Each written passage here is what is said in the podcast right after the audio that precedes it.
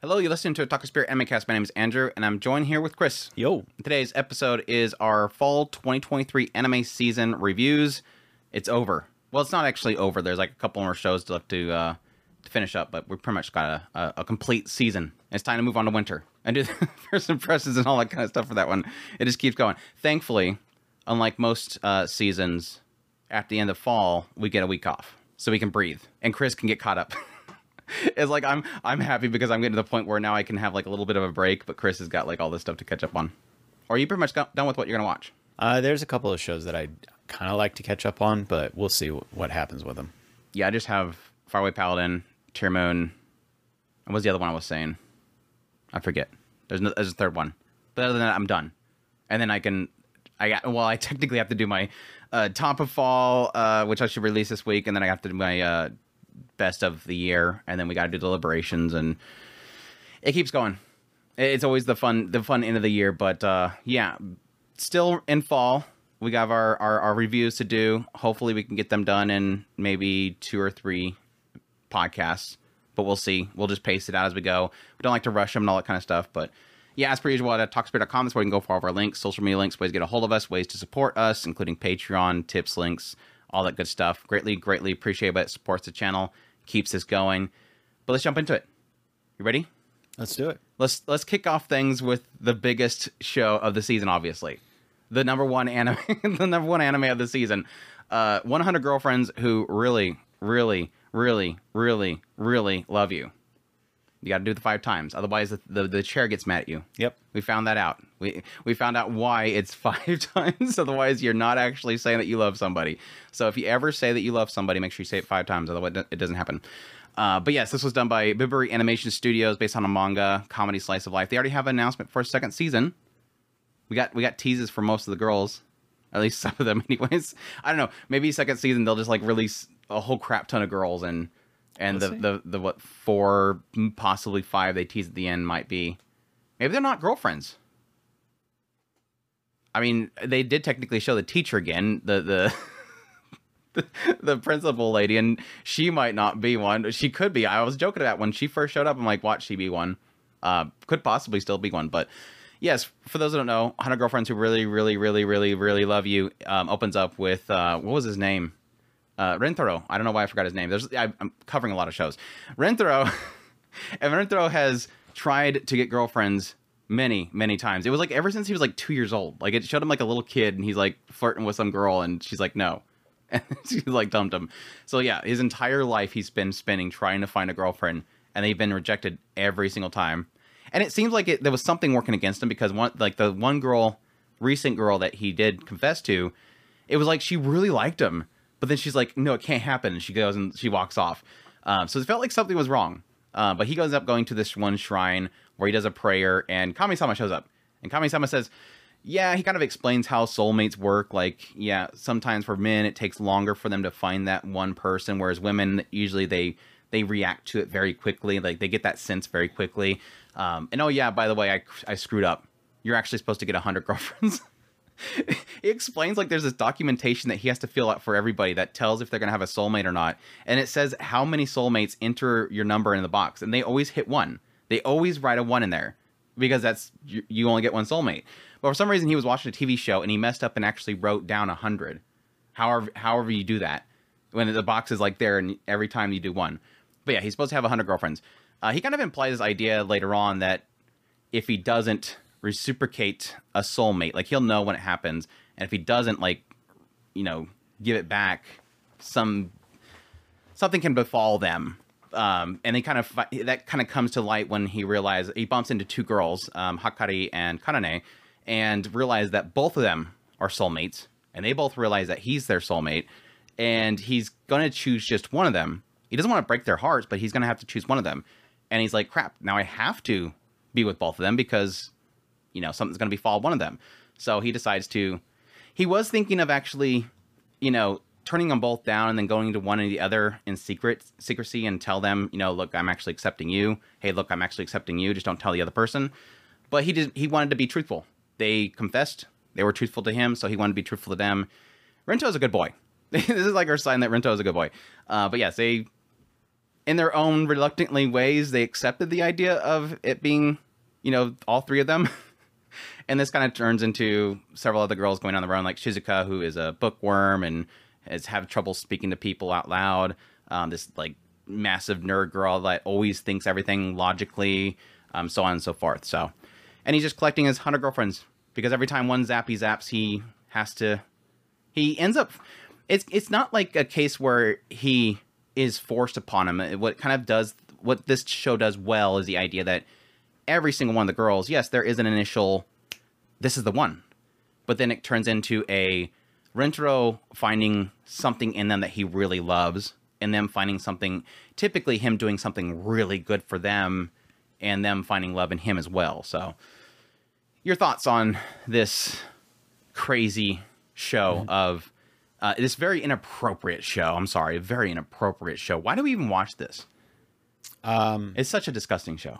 Yes, it's it's below all levels of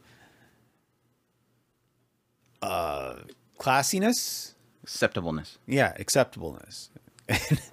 no, I, I absolutely love the show. The it's it's really goofy. has it has its its little quirk uh, that kind of gives it a, a value in in the fact that um, like Andrew had mentioned, the uh, the god had said, you know, pretty much the they all of their pretty much karma is tied into this this soul soulmate connection moment and and not not following through with it, it kind of uh, flips their karma over and and all this bad stuff can happen to them.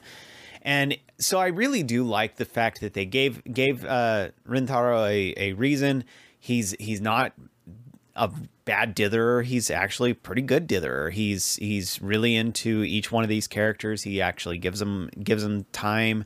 Um, actually s- seems to be trying to explore each one of these characters in some way, shape, or form to find out kind of what's making them tick. Uh, kind of giving them kind of motivations for anything that they're doing involved with uh, Rintaro. It's it's it's really shaping up to be probably one of the most solid harems that we've had in a long time. I, I really do enjoy it. Yeah, that was what I kept telling people. I mean, we mentioned it with our, our podcast. Is like, it's one of those unfortunate cases where like this show comes out right at the same time second season of Girlfriend Girlfriend comes out. And they they're both doing their own thing, but it's like, gosh, it just feels like this show is just leaps and bounds above really any other harem show that I've run into.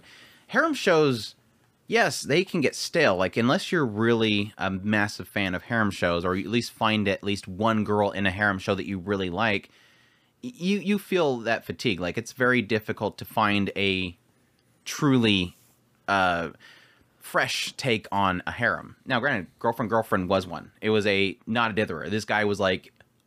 Uh, Toshikani, yes, sir, I want you. Yes, I want you. He's like accepting this idea of having both these girlfriends um, and this is kind of a similar case. Is he's he's finding yes, I kind of want like like I said before, at the very at the very beginning, it technically does get in the idea that he's like I can't do that. Like that's not normal. Like you you can't love more than one person at the same time. But I do I do see both of them as somebody that I care for. They did something really good for me.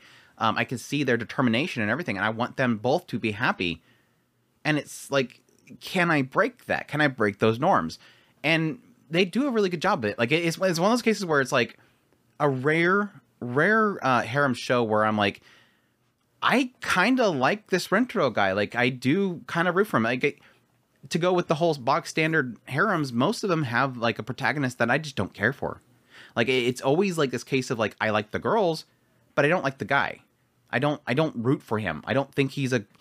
There's some cases where it's like the main character is like a young boy like it's a Shota and you're like you kind of root for them because he's trying hard and he's a good kid and you know he's a he's cute and all that kind of stuff. You you want to say Gambara, you know, but most cases it's like either a shrieking protagonist that's always going, "Oh my gosh, chests," or they're just dits to it. Like they just can't get it. They don't get what's in front of them.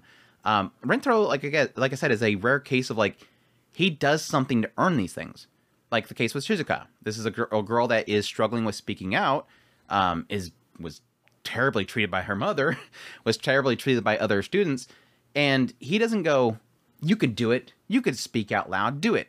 No, he goes, okay, I knew that you were having trouble. You always point at your book to words because she memorized this book that she really likes. So he ended up transcribing, not really technically transcribing. Is it technically still transcribing when you're copying text to another text? He copied over, hand copied, Yes, typed this entire text of this book into like a PDF thing that you could search for pages and then it would do text to speech. And that gives her the ability to on a phone tap and it speaks for there for her. Um, so he went, he did something really incredible for her to help her personally. So it's like one of those cases, like okay, he earned that. like he he does good things. Like it's not just about how cute the girls are and how great they are.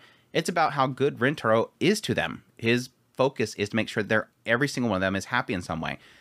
How that works when he has a hundred to deal with, that's the question mark. That's the massive question mark. Um, but it, it's doing it in a way that I do really like that aside, like it, this, aside from the fact that I like the main character, I think they do hit on some pretty pretty um tough subjects, but not trying to get too deep into it. I mean, it gets into the concept of you know accepting multiple girls. It gets into the concepts of um, is it morally right or wrong. It gets into the concepts of you know being unable to make the other person happy and feeling like you shouldn't be there. Um, it's hitting heavy subject. Um, moving on with your life when you lose somebody. Um, those technically difficult subjects, but they're doing it in a respectful way, but doing it still in the midst of something that entertains you. Comedy, it's it's great. that's that's where obviously its selling point is. Uh, the cast is great, and I love how they they kept kind of ev- evolving the formula and refreshing it constantly. And yes, that comes in the form of introducing another girl every other episode. They'll they inter- introduce Hakari and Kanane right off the bat. They'll get an episode with them kind of having fun together. Then Shizuka comes in the picture. Next episode is Shizuka being welcomed into the group. Next character. So it was kind of introducing a character every other episode. And what each one of those characters adds to the formula is excellent. I, I think, of course, Hakari being like the super thirsty girl. You have Kanane being the massive tsundere. You have Shizuka being the too cute, must protect. she is the must protect. Um, each one of them having like their own joke that kind of introduces it. I thought Kusuri would break the show. I, literally thought Kusuri was going to be absolute chaos injected because she's a science girl and she has these potions that just completely break logic. Um, they technically didn't go. I mean, besides her her ultimate like introduction episode where they're kind of welcoming her in, that was pure chaos. The zombie kissing was pure chaos. But they they didn't let her take over the show, which I was actually surprised. But she does technically introduce chaos. Um, each one of them is great, and I like I like each one of their introduction. I love I love each one of their little kind of chemistry they add to the group, and they do a good job. Honestly, I do have a bias to Kanane because she's my favorite, but I think each one of them gets a proper amount of time. And again, like I said, I I'm kind of curious how that works down the road. Uh, my only assumption is that this writer is going to take their time introducing characters as it goes along. Like I said, even though it looks like with the second core they're going to introduce another five of them, it looks like they're taking their time introducing the characters so it doesn't get too chaotic. But it, it does make you kind of wonder if this show or the story and manga whatnot does a well job, good enough job later on of balancing that. Like even with the the later introduction into this series, like how often, Eh, but it's still showing how he's trying to go out of his way to see them. Um, I feel for the guy. I, feel, I feel for the guy how he's going to be able to juggle a hundred girlfriends in the end, but we'll we'll see how it turns out. Maybe at some point it just kind of skips to I did a hundred. Like it'll it'll just it'll get to like maybe forty or something like that, and then the writer's like, I can't balance this many, so let's just time jump ten years, and he's introducing the hundredth one, and they're in this massive football stadium. Mm-hmm. all the girls are just standing out in this field, and they're all all right. There's the here's the hundredth one. He's he's done it. He's up there like we finally did it. This is it. I I assure you. And then Kami pops up and says, "Sorry, did I say 100? It was actually 200." Mm-hmm. and he just dies. he just dies like right on the stage. Um, it's a lot of fun. I, I I really enjoy the show. Great comedy, great characters, great chemistry. Um, good good animation too. I, I think Bibury Animation Studio. No, It went a little ham at times. He, he he would say thousand. You say a thousand. Yeah, it was He another totally- digit. was Sorry, you. actually as extra One more zero. digit. one more digit. I just didn't want to overwhelm you right away. Yeah. And by the way, they're in another world. So isekai time. and they're in a fantasy world. And he's got to find all of his girlfriends there and his elves. And it, you know they would do that. If if the writer was like, I mean, they could do it before they He get to totally 100. could. They- he would totally do They it. They might do that before they even get to 100. Like maybe gets to 50 and then goes, I haven't seen you in a while. Oh, yeah, they're in another world. Isekai time. And maybe it like pauses the current timeline over here. That way he doesn't have to worry about. Maybe he has to go back and forth. Who knows? He gives him the ability to transport whenever he wants to. That would be fun. They should totally do that. They, I, I think that would be great. But yeah, what, what else can I say? Like I said, uh, looks great. Visually looks great. The ecchi is um, chef kiss. The ecchi is really good, especially around Kanane. Uh, has some great Kan- uh, Hakari moments. They they were pretty safe with Shizuka, and I think because she's more the the cutesy, uh, must protect side. But yeah, it, it, it turned out great. I'm I was really really pleased with the series, and I cannot wait for the second season. They haven't said that a a date yet, which they could still do spring. Um, they have another like two months to announce if it's going to be spring, but I would imagine probably. I wonder if it's going to be probably fall. I wonder if they'll do fall again. I, I think summer. I think it'll be summer. think so. Yeah, I think it'll be summer. We'll see though. We'll see though. I want it. I want it. It was fun. But yeah, that's uh, 100 girlfriends who really, really, really, really, really, really, really love you. The pull. What was my favorite episode? I think it was. The, no, um, it. it I only may- have I only have really two scenes that are are pro. No, I would say three. Um, the Shizuka getting lost in the that, that was the awesome. fate I can't fight or something like that. Fate I can't fight. She's like stuck in the middle of the of the of the the island. the uh the the kissing episode, taking Shizuka and hanging her up on the. on That the was hanger. great. See, now, see, the, I like the zombie episode, but it's like that was one where like it felt like com- some of the scenes were drug out a bit too much. But that was technically where we got the introduction of another ship in the series. That's a really great ship that we get another shot of later on in the series with them just all over each other in bed. Um, that was great. And then my last one is probably Hakari um, realizing that she was in love with uh, uh, Mm. Rentaro. I that that is, that scene I I replayed that so many freaking times. It was too freaking funny. she says Rentaro-chan so great. Uh, her you nails that. Yeah, she does. Rentaro-chan. Rentaro-chan. it kind of reminds me of Lum from uh, uh, Urusei Yatsura. Rentaro-chan. Anyways, yeah, it's super good. Really enjoy it. Anyways, uh, did you finish Eminence in Shadow? Yep. Eminence in Shadow second season. Let's get this one over with. But yeah, Eminence in Shadow, which basically opens up with uh, Sid. Well, I don't, I don't, I don't know if his, I don't think his name was Sid when he was in his previous life. This guy that was like all about being the Eminence in Shadow. He wanted to be the, the, the, the hero of the night that nobody knows about. Just goes around and takes out baddies. But he found out really quickly that humans don't have superpowers, and so there was a limit to his ability to get stronger. And then as he pretty much freaked out and got hit by a truck. He gets transported to a world where he can actually have magical powers, this world of fantasy. And he then at that point gets his powers and then starts to train and becomes Shadow, the Eminence in Shadow that works in the night. Uh, he saves the lives of a bunch of girls that are of a certain bloodline, and they all make the Shadow Garden, which is a group that is like fighting the cult of Diablos the night. Um, he thinks they're just playing into his little delusions, but they're actually they formed a whole organization that has at least over almost 600 or 700 members because one member joins and she's 666 so they have a lot of members a lot of girls but they just like work in the night trying to take out Diab- the cult diablos while he's over here just trying to do cool stuff just basically his bucket list of things that he's always wanted to do that's super cool um, in the second season we get into what was the we had the the the, the crimson moon which was the um the whole segment with um the queen. Blood blood queen. Is it blood queen?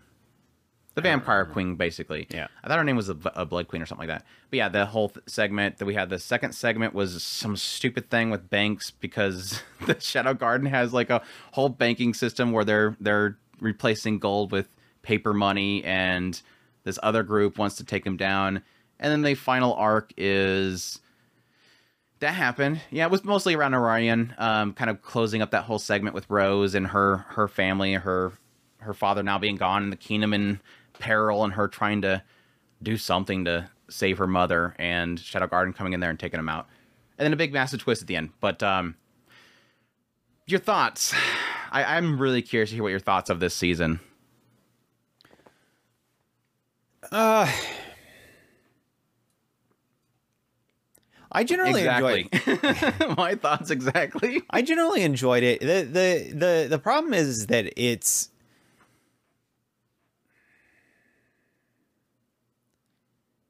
it's it's falling into a comfort zone that it it's not really adding anything new. I there's there's new girls, yeah, but it, adding more girls, all that does is makes me want to follow the Shadow Garden more, and that's that's probably the biggest issue. I'm I'm just not not drawn to the whole Sid thing. I've I never have been. I do like.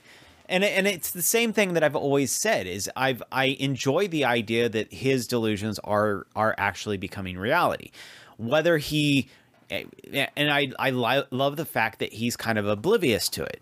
Um, it's it, but at the same time, he in himself is not an interesting character. He does not, he does not. I don't find him enjoyable per se. He's not um, overtly annoying me, but he I don't I just don't find him enjoyable. Um, but I do find the the world around him fa- fascinating, and that's the the frustrating thing. I don't know. I always found that I was trying to figure out really his connection with Shadow Garden this season because I've always had this feeling like like er, based on his own comments, yes, like early on he said, okay, they're gonna they're gonna go out on their own. They're tired of me. They're gonna do their own thing while I go to school and all that kind of stuff. But no, they were still doing Shadow Garden. They were still working to spread their influence elsewhere and he was saying like oh yeah they're they're gonna go on their own. They're tired. They're sick of me. He was kind of playing into what he felt like in his previous he was a chuny in his previous life. The, the whole joke of this series is what happens when a chuny from our world ends up in a world where they are not a chuny well they're still a chuny but they actually have powers. They're not faking their powers and thinking they have that that power. Um, he now has it. And so he has that that assumption that anybody is going to see that he's dumb or they're going to play into it. And so he thought they were playing into it. They're just they're just amusing me. And they even had this later segment where Alpha comes by while he's in school and he's like, "Oh, she showed up and she's just amusing me." They they don't actually believe in this stuff, whatever. Um, but then it kind of shows scenes where he's actually like meeting with Shadow Garden and it's like, okay, so is he is this another situation where he's sitting there and he thinks they're playing into it? At some point they they disconnected that. Like they they stopped addressing does he really believe these girls are doing what they're doing? The reason why I bring that up is because well, he even season, talks. To, he even talks to Delta as in as if oh you know yeah, I have the rule. command over you. Yeah, yeah, you know the rules. If I if I say it, it, it over oversteps epsilon. Overrides or, them. Yeah. yeah. like he knows about the the the the main seven. Was it seven? I think it was the main seven. Um, yeah, Shadow Seven. But no, it's like this this kind of thing where I I thought I thought that he was thinking they were playing into it, but no, he's starting to actually act as if this is a thing, and he does acknowledge that Shadow Garden exists. The why I bring that up is because this season was very difficult for me. I, I, I, I have a habit of making taking this show seriously. Yes, I acknowledge that it is a comedy. First and foremost, it is a comedy about a guy that just does just wants to do stupid things and and gets a kick out of doing really super cool stuff that a chuny would want to do, but he's actually doing it because th- there's actual magic in this world. Um, but I get frustrated because I always think of like, gosh, he's like, if you think about it, he's a total jerk to these girls. like the whole banking system part, he wanted to literally collapse what the girls built. They built this Mitsugoshi, whatever, um, massive, massive corporation, basically using all of his knowledge. They call it the uh, the legend. The uh, what was the, the name of they call it the the the shadow scriptures or whatever, like whatever knowledge he brought from his previous world, he told them, and they built it. So he made they made strip malls and they made fashion and all this kind of stuff from his world, uh, our world, into that world, and it sells like crazy. They have a massive conglomeration, and again, they open up banks and everything. He wanted to break them. He wanted to make their companies fall, their company fall, because they were doing the banking stuff and all that kind of stuff, and he felt like they were going to eventually run into a problem. They were getting too big for their own good. They were squashing the little man. And it's like, but they're they built it for you. And if you just go tell them not to do that they'll change it. Like they literally do anything you tell them. But no you're going to work against them and destroy their entire the, the thing they're building for you. They have spent their entire lives building this for you and you're going to destroy it. It's like i hate you. And then the whole thing with the shoveling I hated the shoveling thing, but that was like that was like a cherry on top, and even acknowledged it. Like I had to leave for a while because I did them wrong. It was like he he's out there with Delta because he thinks something buried there, and he goes, "All right, dig," and then he just walks away, and she's over there like, "I think I found something," and she's just digging, and then come to find out he did it once before when they were making the hot springs. He told them all dig, and then he left. it's like I hate you so much, Sid. Um, but no, I've always been a, I've always been the mindset of I don't like Sid's parts. Like it, when it's just Sid, it's kind of boring. It is boring. I love Shadow Garden segments. That's why I, that's why I've always watched the show. I love Shadow Garden. I love the concept of Shadow Garden, and I love when Sid is interacting with Shadow Garden. So love it, like it, don't like it. And so, yes, there is a struggle for me because, yes, quite a bit of the show is just Sid. And I fully acknowledge that I have a bias to enjoying this part of it. Um, but it doesn't take, it doesn't take, because I don't like this segment of it, doesn't take away from the fact that that is where I find my enjoyment. So as long as it does well in balancing that, I really enjoy the show. Whenever I have an episode where it's mostly just Sid, yes, I admit, I don't enjoy the show very much. Um, so it, it's a constant balance for me in liking certain parts and not parts. I think the Crimson Moon segment was super good. Besides the fact that he overdid the joke, that that's pretty much this series.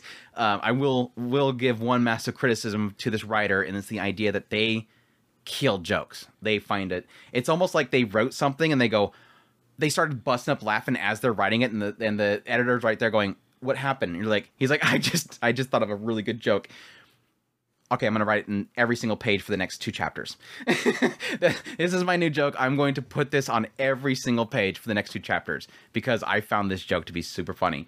Like the whole thing with Mary, her saying something like it's the, it's time. The red is uh, the moon is red. Um, it is the time. He, Sid picks up on that and then goes around and says that to everybody. And by the third time, I'm like, oh please don't, writer, stop. Um, but yeah, I, I enjoyed the first arc. Besides that, um, thought it was really fantastic. Things around Claire and um, was Aurora. That stuff was super cool. I, I hope we get more Aurora. That was really fantastic. Um, again, the second arc with the banks didn't like it that much. There was there was some good nuggets in there. I think how it ended was refreshing. It played out how I knew it was going to play out, but I thought it was kind of refreshing in the idea that technically the Shadow Garden inadvertently pull the rug out from under Sid. like I did, I thought it was crafty how the writer managed to make Shadow Garden technically um, outdo Shadow without even thinking about it. Like they didn't intend for that; they just assumed that that's what Shadow wanted. Um, I thought that was kind of clever. The final arc, I wasn't too much of a fan of the build up, but because I, I was really frustrated with Rose. I, I thought that that I Rose has always been kind of my most the character that's not my favorite of the girls because like I like Delta, um, Epsilon, but Rose is my is the character that I think is the most interesting in build. Like the writer put a lot of work so far into Rose's character. She's she's seen so much change, but I really thought it was super disappointing how they played her out in this last arc. It was like is she that dumb? Like, is is this character? I thought this character was smart, but I guess she's extremely dumb. Um, but I didn't like how that played out. But still, I will admit the ending piqued my interest. it it's kind of predictable, but it, it opened up so many doors. Like they they literally essentially explained how Sid got there and it opens up a lot of doors for possibilities going forward. And that's all I'll say. So I'm very interested to see where that goes, or if it's just going to be not that interesting. Because I have a habit of overly thinking and overly overly and analyzing the series, and I don't ever look at people's replies and responses to my theories because I don't really want to see if I want to hope the writer has something clever up their sleeve, and I might just be clawing at nothing, and there never is going to be anything interesting. But I have my hopes. I have some hopes for the series. I was half expecting that element to be dropped in a lot earlier than it actually did. Hmm. Because because of the, I mean, we both we both pretty much agreed that that um, that character per se was too unique for it to be the you. Come on, it's just the Seiyu. We're like, oh my gosh, this Seiyu, this guy, this Seiyu is definitely gonna be important later on. And it's like, I'm waiting. she's she's definitely gonna come back soon. Don't worry. that that particular Seiyu that we adore is definitely gonna come back eventually, right? Right? Right? Nope, not yet. Anyways, any other any other thoughts? Pretty pretty pretty solid. I, I'll say it's still a pretty solid season. It's not gonna. Eminence Shadow is never my favorite show ever, but I do appreciate a lot of things about it, so I'm still watching it. And I, I the only thing that would have made me mad was if the the Nine Tails Fox girl didn't get, join Shadow Garden, and yeah, yeah. I wonder if she ever joined. I know, Hmm. right? I wonder a- if she question. ever joined. Hmm, good question. Uh, Sasuga said, "Always that's how it ends. Every you ready? You excited for a movie though? I I will say that one one issue that I've always had with Eminence Shadow is it's I like its style. I think the the studio Nexus has done a great job with the style. Um, I think it is a little bit overly dark style to the point where it's sometimes very difficult to kind of make out what's going on on the screen. Um, but uh, and it's very difficult to make thumbnails because it's very difficult to make thumbnails for Mrs. Shadow because you have to massively upgrade the brightness so people can see what the hell's going on in your thumbnail. Um, but I, I, I'm, I've always been let down by the animation. They, they do a lot of action stills. Like they put a lot of like lines and they pan and zoom in and zoom out to kind of give you some impact from a steal. But it's usually typically in a lot of cases just steals. And I've always been kind of disappointed in that. They they they went pretty crazy with the last episode for a little bit, but I don't know if my only hope for a movie is that maybe they might actually put some budget into the animation. Because otherwise I mean it's not like if it's it's a movie it has to have a movie budget. It could just be a movie of the series and it's popular enough that even if it doesn't have good animation it's still going to sell well. But that's my hope. But we'll I guess we'll see. I'll be curious how um I mean technically Dive does a lot of um, theatrical releases as well so they'll probably hopefully get it very quickly but we'll see. Image Shadow, second second season. That's that's that. Arknights, Arc Knights, Perish in Frost. That ended. Shoot, that ended like two months ago. It feels like two months ago. This show ended probably a month ago. Um, so it's gonna be very difficult for me to remember anything about this show. But yeah, it, re- it released on Crunchyroll and for eight episodes, done by Yostar Pictures again, based on, of course, a mobile game, um, Arknights. And of course, when Prelude to Dawn came out last year, which was also three uh, eight episodes, very short, but thankfully it kind of feels like I like this whole thing. I, I hope that more groups do this, where it's like this series is going to need eight episodes. That's all you need. So we're going to release eight episodes. You're not going to we're not going to push it twelve episodes. The story arc ends in eight episodes, which is technically going based on like again because it's based off a mobile game. It's going by story arcs within the mobile game, and that probably seems like it's stretching out for at least episode uh, eight episode length. For those that don't know, it essentially opens up in this world where you have this outbreak of this disease um, caused by this originium, um, and those that are infected uh, with this Oripathy from the from the originium, which is this ore, um, they are pretty much being outed by society, uh, seen as second class people, being hunted down, being kicked out of cities and whatnot. It seems like in this world, and I'm I'm trying to draw my conclusions here based on what we've seen because it does seem like quite a bit of the story is being laid out either in different side information or at least not fully being overly explained by the series is that yes you have all these different cities and they're all on these moving platforms. Like you have this this city right here lungmen and it's on this massive moving island. And they are on moving islands because every now and then they have these catastrophes that happen which is like this just raining of of material down on locations so they have to move their islands before that catastrophe happens. Uh, we open up with a doctor being woken up from a sleep or a coma or something like that, and he's quickly rushed off to this one organization called Rhodes Island. Rhodes Island is pretty much the we want peace for everybody. We want good for everybody. Their whole purpose, their what they're seeking out is to try to find a cure for the Oripathy. They want to help the infected, and they want to work with those that are not infected to not treat the infected wrong. Then you have those that are not infected, which are your governments and stuff like that, that are trying to push out the infected. And then you have Reunion. So there's three factions basically. Three, in a general sense, there are three factions. Um, and the Reunion are those that are infected that want to basically fight back. They've been driven out of towns. They've been treated terribly, so they're they're fighting back. So you have uninfected, the Reunion, and Rhodes Island in the middle. Um, but yeah, the Doctor gets pulled into Rhodes Island. We find we meet uh, Amiya. Amiya is the lead of Rhodes Island, and they're trying to essentially. They were hoping that Doctor would have his memories, but he doesn't. he's basically trying to remember what what happened previously, but he's the one that was essentially working to find a cure, and so they're trying to hope that eventually he gets his memories back. He's also like a tactician, so he often leads them into battles and whatnot. But yeah, they in the first season it was basically them waking up the doctor and leaving there, and then eventually going to Lungmen. Where Lungmen is where pretty much most of the entire Perish in Frost is uh, kind of set in, and that is Lungmen is this big, massive city that has been treating the infected as second class and dri- uh, driving them out, uh, not allowing any immigrants to come in, and at some point Reunion comes in and attacks them.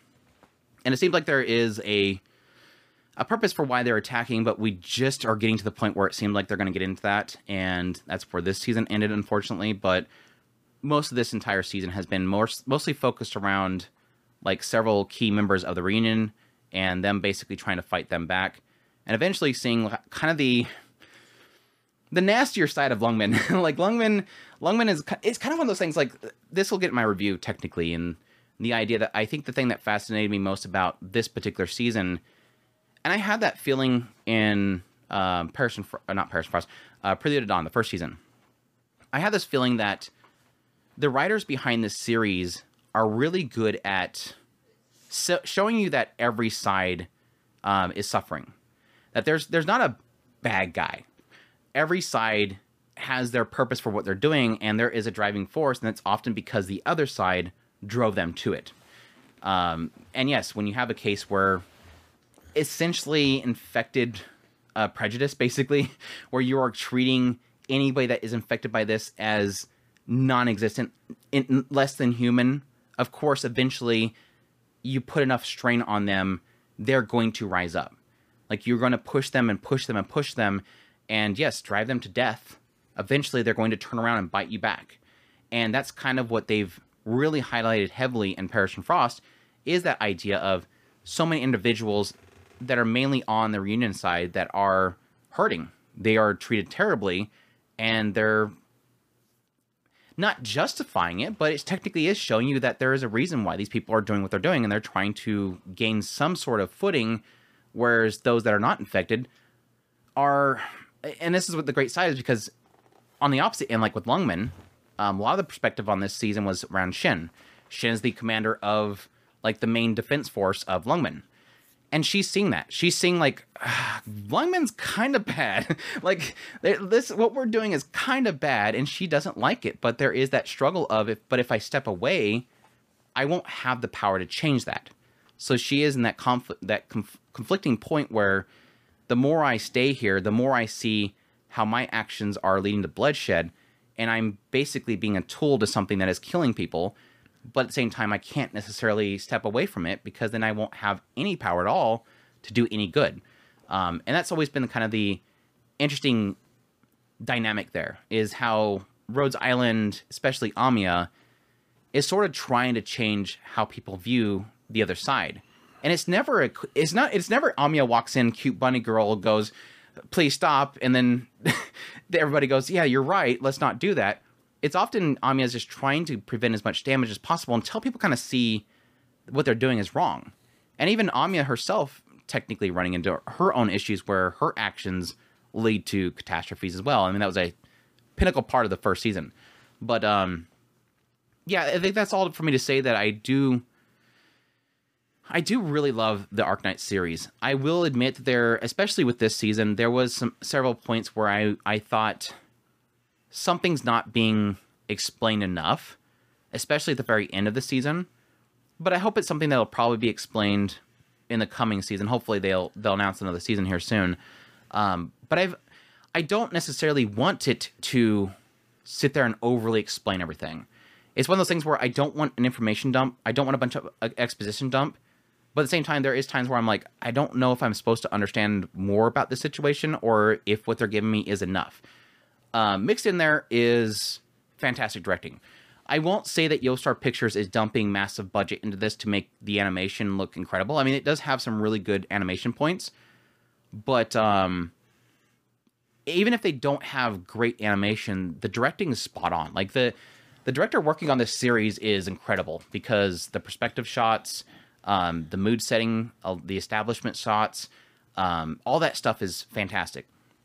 It's never simple like camera on character and their their lips are flapping. There's always like something on the screen that tells you a story while you're getting a story.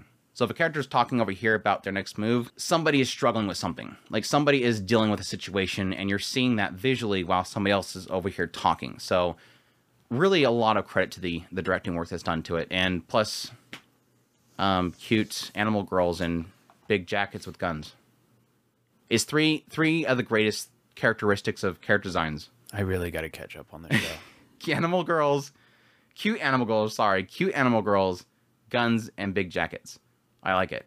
Um, and yes, Swatter was our uh, our uh, our ringlets that they added this season that I thought Chris would really like. Uh, Swatter was my like the moment that Swatter showed up in the show, I'm like, all right, my new favorite character.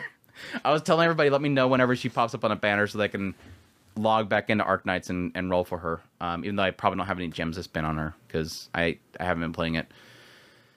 I'm, I'm, I'm loving it. I, I really do like it. It's easily one of it's last year it was one of my favorite shows of the last year, and this show it's going to turn out to probably be one as well. But I can't wait for more. It's it's it's fantastic. It's really good. So, yep, that's Arknights, Persh, Persh, and Frost.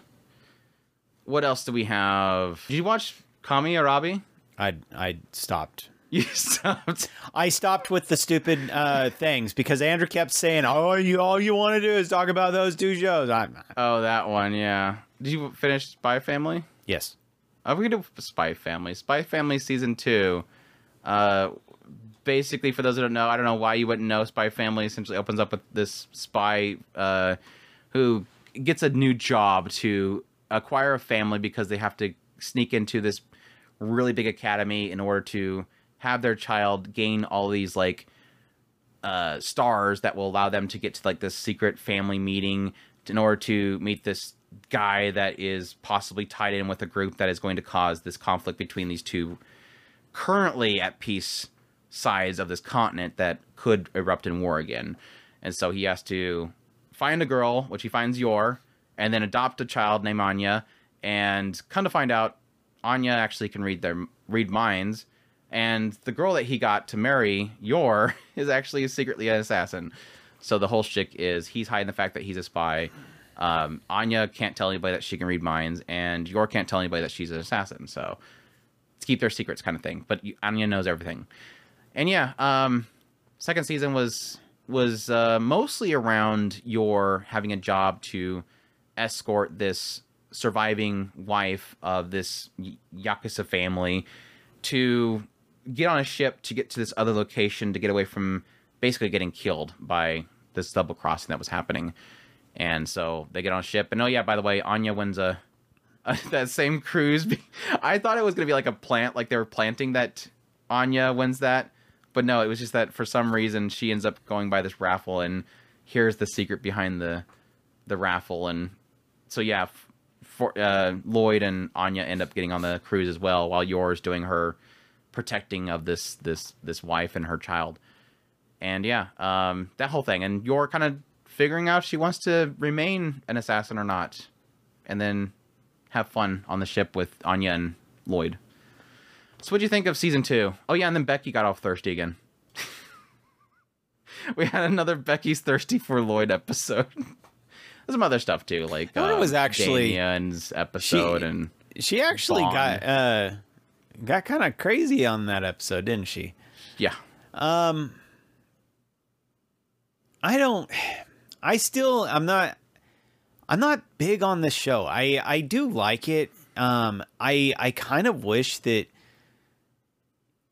it had the same flair that it did on that uh, what second or third episode. And I don't want to say that it's all because of one character that I enjoyed the show but it, it it's it's frustrating. I mean, I I do like uh Yor I like Anya. I love the the constant um everybody's doing things. Anya's trying to um fit into this grouping of this family, but in all actuality, I I not much of the comedy really kicks for me. Um I will admit that yeah, this season more than any other than the previous seasons, the comedy wasn't really there. Now, now granted, again, a lot of that had to do with the fact that there was so much focus. This there was at least like five episodes focusing on Yor and her a serious job. But I mean, it was still Anya there, you know, and her with Lloyd and Right. her forcing Lloyd to do things because that's what normal families do, and he's afraid of not looking like a normal family and losing Anya or something like that. But yeah, it was other than the other than the fact that that part of Yor had to be kind of serious. It wasn't. I mean, it wasn't a very like comically like oomph season. I mean, like I said, besides Becky being super thirsty for an episode, but everything else was kind of not really there. Yeah. I mean, it, there was some real great action shots. Yor's, Yeah, Yor's, her final great. battle was freaking amazing. Um, but it just it, it's it's it's really frustrating. Okay, this is a I I hate to say it this way, but okay, Henry in the first season, I rolled so f- hard. Henry that was was great. That was Eleganto. it, it was hilarious and and I, I i have this kind of frustrating thing that i'm constantly watching and waiting for that. And i know that i shouldn't be expecting that but at the same time black like like andrew said becky's freaking hilarious. I i there was one one particular episode that andrew didn't really like that i actually did like um and that was the tennis match. Why? I don't know. It worked for me. Um but in all actuality some of the some of the kind of family uh, things that Lloyd is going through is interesting. Um, as as far as character study, some of the stuff that Yor is going through with with her character study, as far as why is she still an assassin when she is technically uh, valuing her family more? That's interesting. Um, but outside of that, it's just it's just I, I I'm I'm I guess I just keep watching and hope that sooner or later it just hits something for me. I mean, that kind of plays into what my feelings were with the end of uh, the second cour of the first season. It was like I, I really did feel like I'm kind of happy that for once you're kind of on the same board as I am, and maybe that's because it just this particular season specifically. Um, but I fell off of I I fell off of, but still enjoy Spy Family. Like I thought the first cour of the first season was brilliant. Like I was like, this is going to be the best series ever. I was so hot on it. I thought the chemistry was fantastic. Um, everything was working out fantastic.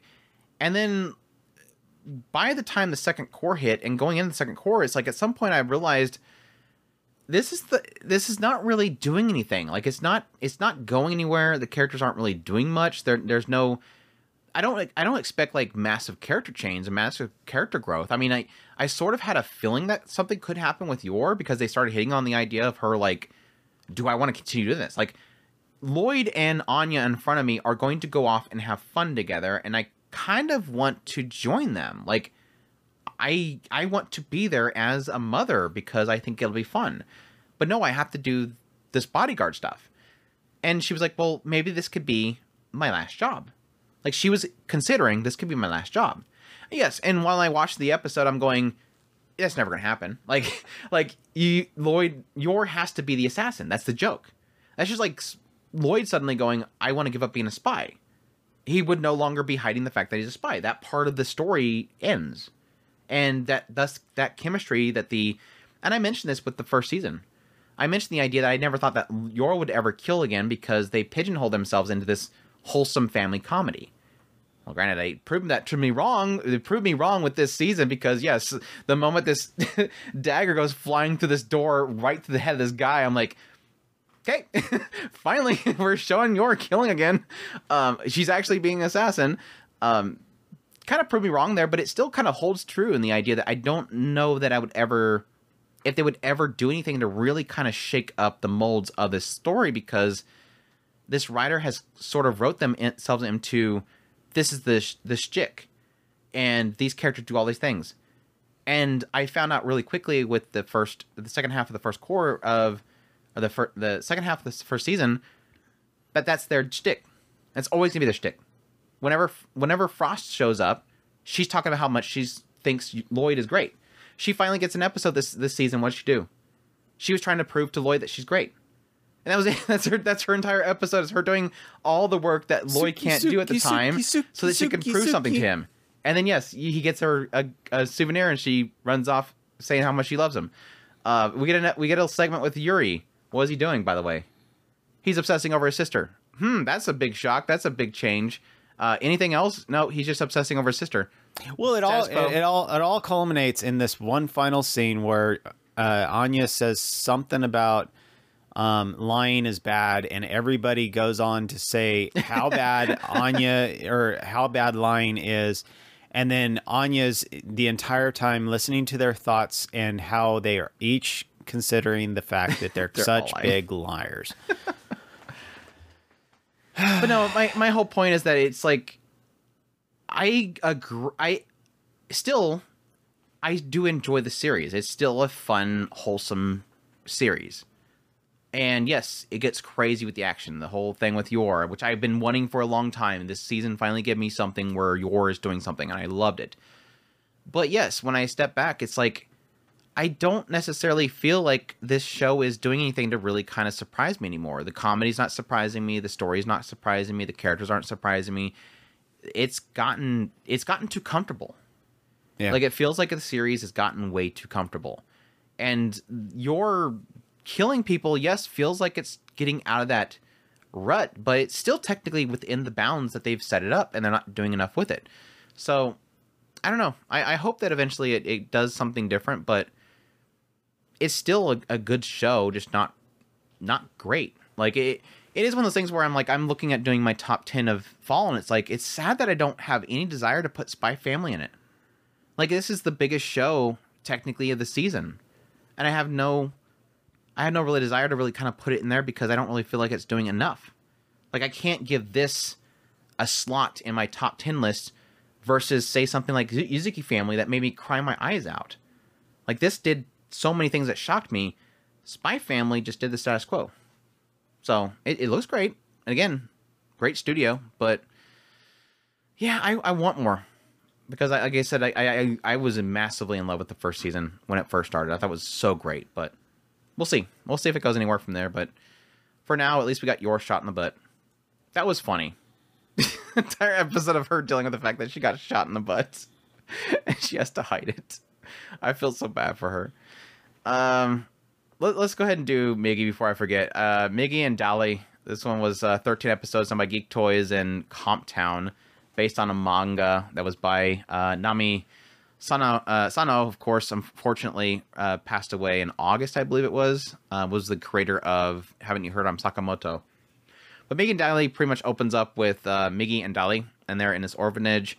At some point, this these this elderly couple come in. Not elderly, they're they're pretty up there in age, like 50 or whatever. Um, Yoko and and Osamu they come into the orphanage to adopt one child.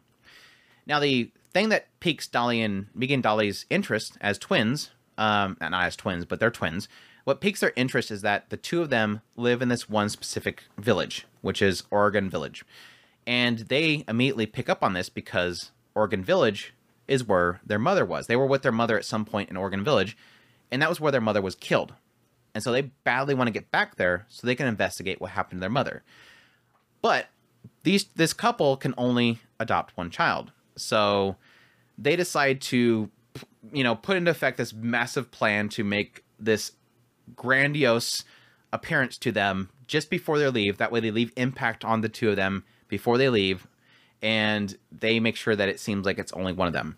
And sure enough, they get adopted, and or they adopt one of them, which is they name themselves Hitori. And the two of them, Migi and Dali, will trade places while always keeping the appearance to this couple that they're one child. So one of them will always be in the shadow, and the other one is in front of the parents. And every now and then they'll switch places without them knowing and assist each other. Well, all the time they're investigating to try to find out what happened to their mother, why she was killed, who killed her mother, all that kind of stuff. The only thing they know is at some point they found her, she was bleeding out, she was dead, and they buried her. So yeah, that's that's kind of the the setup and the crazy shenanigans unfold. um, yeah, to get through the whole spiel, which we pretty much went went through with the first impressions, is um, definitely feels like Haven't You Heard I'm Sakamoto, this this creator excels at just doing the most odd, off the wall things in the coolest way possible. Uh, the the prime example I always give people is when one of them is eating at the dinner table with the parents, and they get full, and the other brother is underneath the table hiding, and they're hungry. so what they do is instead of like typically what you do is go, "Oh, I dropped my fork," and you lean over, and then the other person comes up and you know replaces you from underneath the table. No, they decide to do this thing where they they lock their feet and they grab their hands and they do this weird like loop de loop to replace each other while on the chair. It was just off the wall weird. Or later on, they're trying to um, figure out how to. Well, they're being taught how to make a cherry pie, and they have to do like the crisscross pie decoration on the top of the pie, and only one of them knows how to do it. So they come up behind the other one and replace their arms to wrap it right there while they're working. It's just like the most weirdest stuff. Uh, because the old man can't lift them up on their shoulders to get to this bird house, they decide Stupid to rope use a rope and counterweight what the father blindfolded so that he can successfully lift them up and thus make him happy because they're trying to make the parents happy so they don't get rid of them. It's just it's just weird. And it only gets weirder as it goes along. I mean, they end up meeting this one guy that's obsessed with becoming a bird and that was interesting. Uh just absolute shenanigans.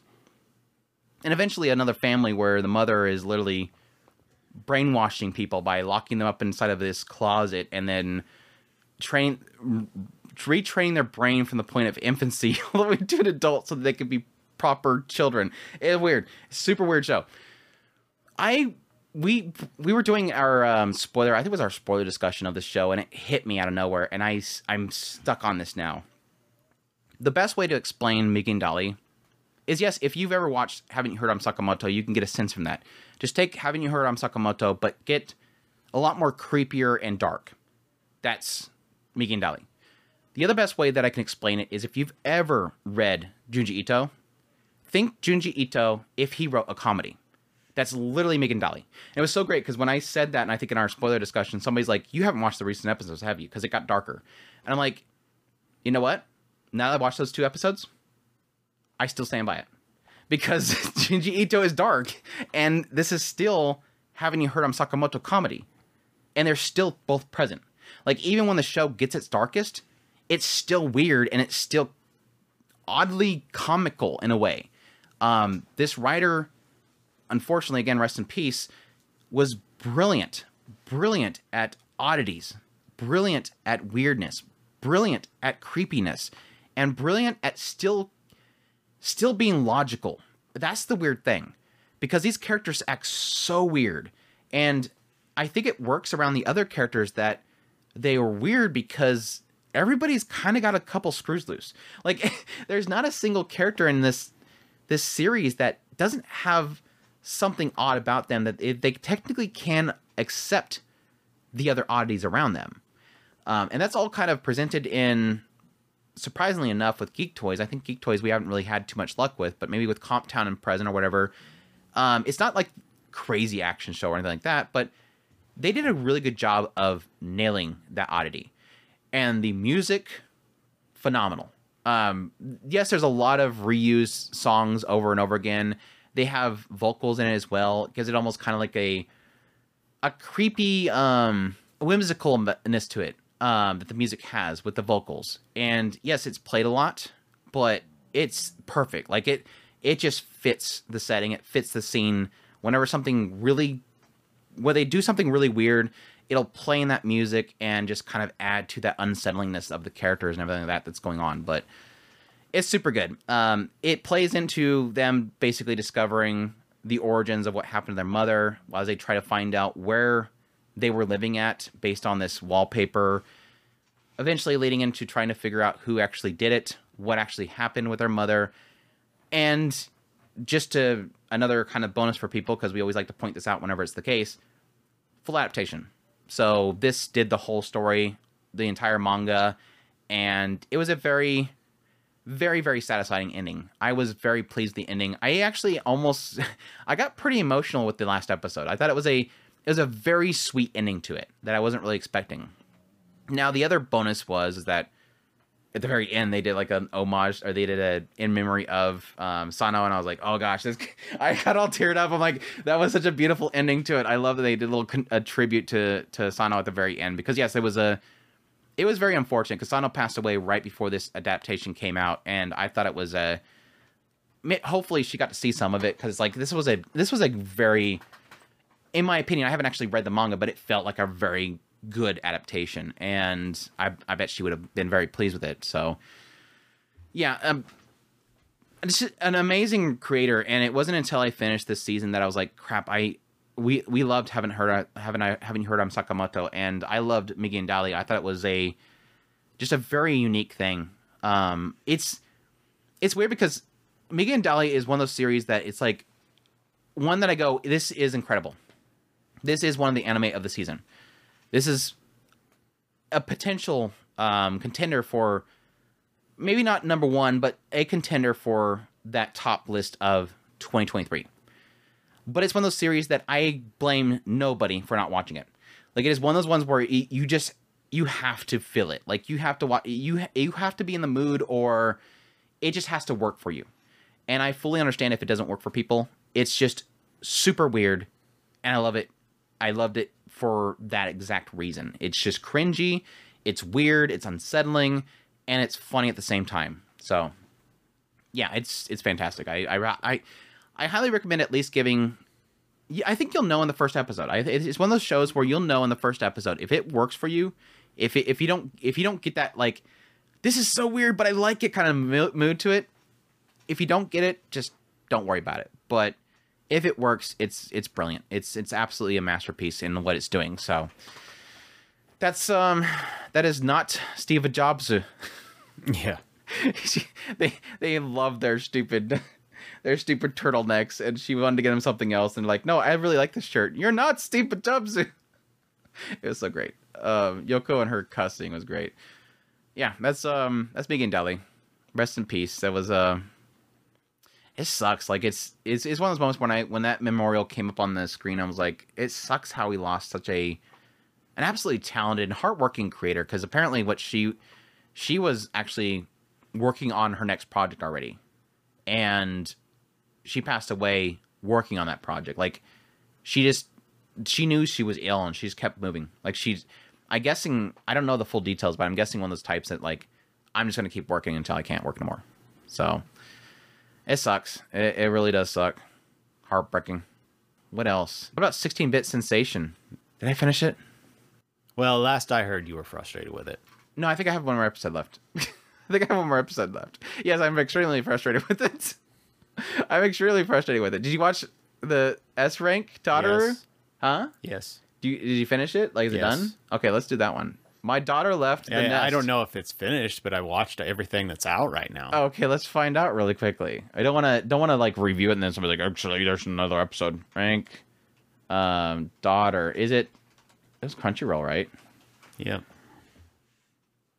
My daughter left the nest and returned an S rank adventurer.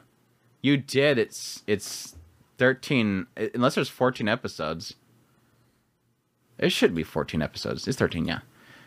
Uh, my daughter left the nest and returned an S rank adventurer. This one was uh, streaming on Crunchyroll for 13 episodes by Typhoon Graphics, based on a light novel. And yeah, it opens up with Anji, this girl who was uh, picked up in a forest by w- what adventurers called the Red Ogre in his prime days of being an adventurer. He got injured at some point while he was an adventurer and basically retired in some small village where, again, he found this baby abandoned in a forest and decided to raise her because it looked like she was obviously abandoned.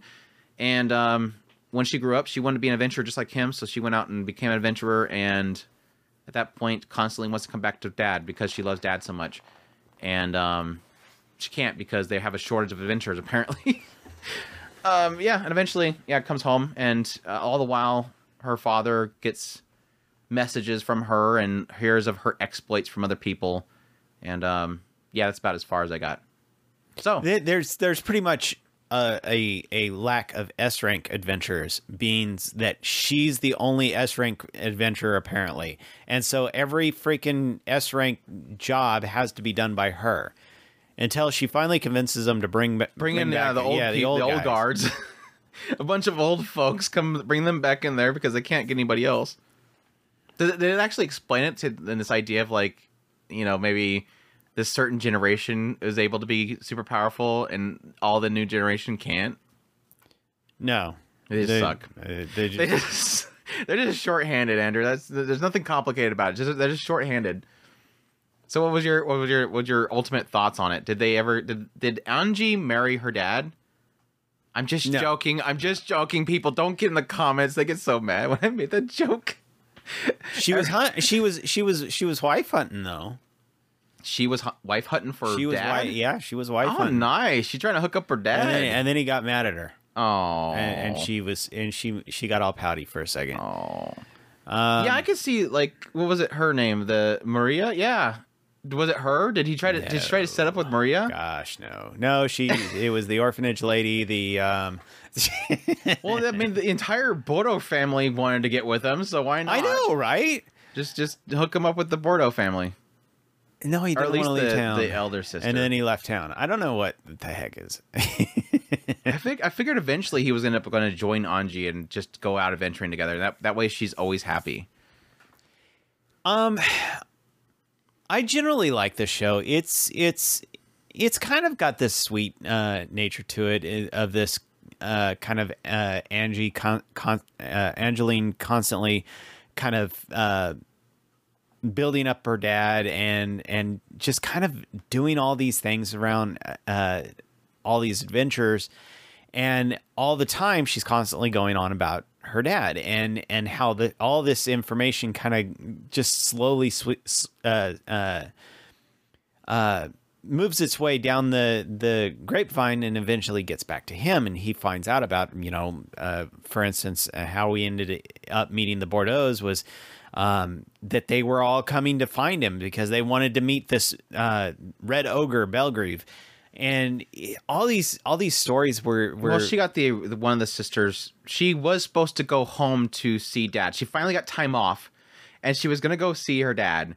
But on the way home, she ends up running into this other girl, which was part of the Bordeaux family, and she dropped what she was doing to take her to their ailing father who was gonna die. So if she didn't drop what she was doing to go see her father, she wouldn't be able to see her ailing, dying father. And so they wanted to repay her back for that. So Sasha comes was one of the sister goes over there to pay her because she said to no, I won't take any money. Just give your give the money to my dad. and so he shows up with all this money, and then she realizes, yeah, that's the red ogre, and she gets all like excited and wants to train her to him. And then yes, then Hel- Helvetica shows up and says, "Who is the new family leader? Marry me." No, she wanted to recruit him, and then eventually she's like, "Okay, then fine, then marry me," or something like that. And he's like, "No, I'm not. I'm not doing it." Dad's like, "No, I don't want to be a part of nobles." Sorry. Who was Ilya? Uh, who, who did Ilya end up being? Charlotte. Who who was her? What was her story? Because I always got a kick out of the fact that she looks like Ilya from Ilya's Phil from she Fate. she was effectively no she was a saint and the church effectively the uh, the world turned on the this particular church i'm guessing it was corrupt or something like that M- Most likely. And It's- so if it's an anime, it's probably a corrupt the, church. The, the church was corrupt. Um, somehow this ended up killing her parents, and she ended up getting kind of uh, turned against the church, and so she became the basically the saint of the evil people and so she she was then she was being hired by the not Bordeaux, the other noble who's attacking the Bordeaux, and she they So were they using the her. Bordeaux back in the picture. Yeah, and then uh, the ogre uh, Belgrieve ended up uh, saving the Bordeaux, and of course she was in there, and he gave She her a big married. He gave him gave her a big hug, and that made her change her ways. Um, Saved saved Ilya just by hugging her. yeah, just by hugging. the her. power of the power of Papa hug. I will admit that like my biggest driving force for watching the show initially was was Belgrave. I thought his his side of it was super good. Um, the thing that obviously drove me away from watching it was because I got kind of tired of Anji and how ups- not the whole like I said the the joke was the idea that eventually in the light novel they marry. But honest truth was just I just couldn't stand how repetitive Anji was. And that could hopefully have changed over time, but it couldn't wasn't stand it. It's it's one of those frustrating things that I I guess I had a higher tolerance for because it didn't Your bother tolerance me. level- you had a little Um, bit more immunity than I did. I was I was still fresh off of the last one. and it didn't bother me as much. It I didn't. Well, I mean, you watched the other show that I I couldn't really stand with that. No, it was that wasn't really a problem there. It was the I do everything anything for my daughter or something like that. I don't know. I, it's not it's not like the specifically the I don't mind the dad con thing. It's just and and I do understand that it's a lot with this story seemingly to be just admiration. yeah, she admires i mean if she's looking for a wife for her dad it's not as if she loves him. Um, she admires her father a lot. This is the the guy that she's always looked up to. This guy's strong. Well, and obviously they, they for a good reason because he is extremely strong. Yeah, and and that and they and they his keep side of it was really his feeling inadequate. Look at my daughter. She's being she's doing what i could never do but in actuality he's really powerful Yeah, and and that and they they they it becomes more and more clear as the episodes go. I mean, it it doesn't flat out show him as OP. Um, because he goes up against um, uh, the the silver uh, heroes, and um, they they kind of imply that they beat him, but at the same time they they acknowledge his his strength.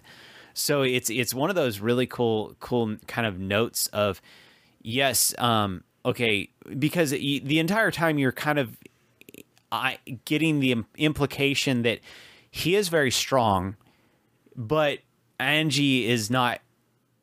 She's still kind of green, and so she kind of makes silly mistakes, and that's Yeah. that's like even even when the Bordeaux's they have one of their guys uh, uh, says, "Oh yeah, well I can beat the Red Ogre," and he goes up against him, and he he does something silly, and and- obviously because he's probably pretty green as well, and it's like you you have all these hints that yes he's strong, but at the same He's time it's he's experienced, and then when he goes up against um, the the silver uh, heroes, it, you're you're you're sitting there going, okay, huh maybe he actually is strong. And then they, then you go on uh, things are also happening later on. And it's it's interesting to to as, as like andrew's saying red ogre's side is very interesting.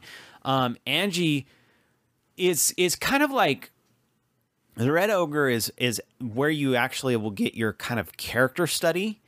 And angie is kind of like more exploring the world itself, where there you're you're kind of getting the implication that there is um, the uh, what the demon lords are and why why do they matter? Why it, it, it is Ange or Angie so strong?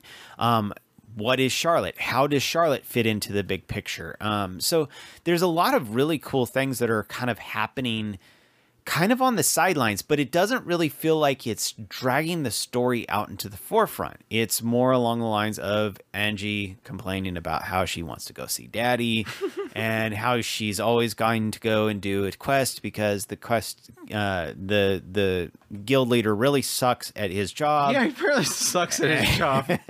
he she had to literally force him to do it. He's like, yeah, I, I got some more people because you kept you got onto me. Uh, I was like, dang, dude. Either way, She, she running the place apparently now. either way, I generally enjoyed the show. It's fun. Yeah. That's uh my daughter left and came back as an S rank. Um did I finish? I think I finished dating story, our dating story. Um Should I have gone back? yeah. No. No. Okay. Our dating story, The Experienced You and the Inexperienced Me, which is done by ENGI, based on a light novel, drama, romance, slice of life. Uh, this story follows Ryuto, and Ryuto, at the very beginning, he essentially it, he likes this one um, girl named Runa, and she's like a gyaru in his class, super beautiful. Uh, but of course, he he knows his place. He ain't gonna say anything. And at some point, he is hanging out with his friends, and his friends are like his only bastion, like they, they the bastion of hope. Like these these guys that hang out with me, I never want to lose them, kind of thing. And at some point, they end up they do a uh, punishment game where they have him do something, and he A it was to game? it was to confess to a girl that he likes, and he's like, I don't really have anybody like that, and he immediately thinks of Runa, and he's like, okay, never mind, I do have one, and he's like, he doesn't want to lose them um, as friends, and so he feels like he has to do this. So he ends up confronting Runa and saying, "Hey, will you go out with me?" And she's like, "Sure, I ain't, I ain't going out with anybody right now. I, I have some free time. Let's go out." And that completely shocks him because she actually accepted it. So he starts to go out with her, and immediately goes to her place, and she immediately starts to undress because she assumes this is what guys want because she's like this title leads to believe she's experienced. Every boyfriend she's had in the past pretty much just wants her for her body. At some point they get tired of her, they discard her, and they move on to the next girl. And so she's been kind of used and, and discarded. So what kind of turns from this is you have Ryuto, who has no experience in dating or relationships or girls in general, or at least as they're implying with that whole title, um, in bed, versus his new girlfriend, Runa, who has had experience in relationship, but the worst. The worst experience in relationships. The idea of somebody that goes out with you and just wants you for your body, and the moment they get tired of you and your body, they go on to the next girl. So Runa often has like really bad ideas of what men want and what expectations men have of her. And Ryuto is constantly having to essentially correct her in what he wants of her. Because like you'll have a situation where they go out dating together and he immediately goes, "What do you like to do when you date?" Or like, "What what do where do you what store do you want to go through?" And she immediately goes, "Wait, I've never asked that before." like they usually want me to basically be at their side as they go do this one thing and they don't care what I want in the the, the date. Um, it's those kind of things. Um, it kind of becomes a little more tragic later on when you get this feeling that while Ryuto is experiencing new things with with Runa, like they go out to the festival together, and he's like, "This is my first time at a festival," and she literally breaks down because she's like, "I wish I could have all these experiences with you for the first time, but in actuality, I've done them with other people," and she's now acknowledging that those wasted first time experiences with all those men were wasted because they never actually cared for her. Now she's realizing Ruto is the real deal, and she wishes that she could have had those first times for him. And so it kind of turns one of those things where he's having to reassure her, look, no, this is going to be our first time, and try to really kind of correct her mindset in the whole situation.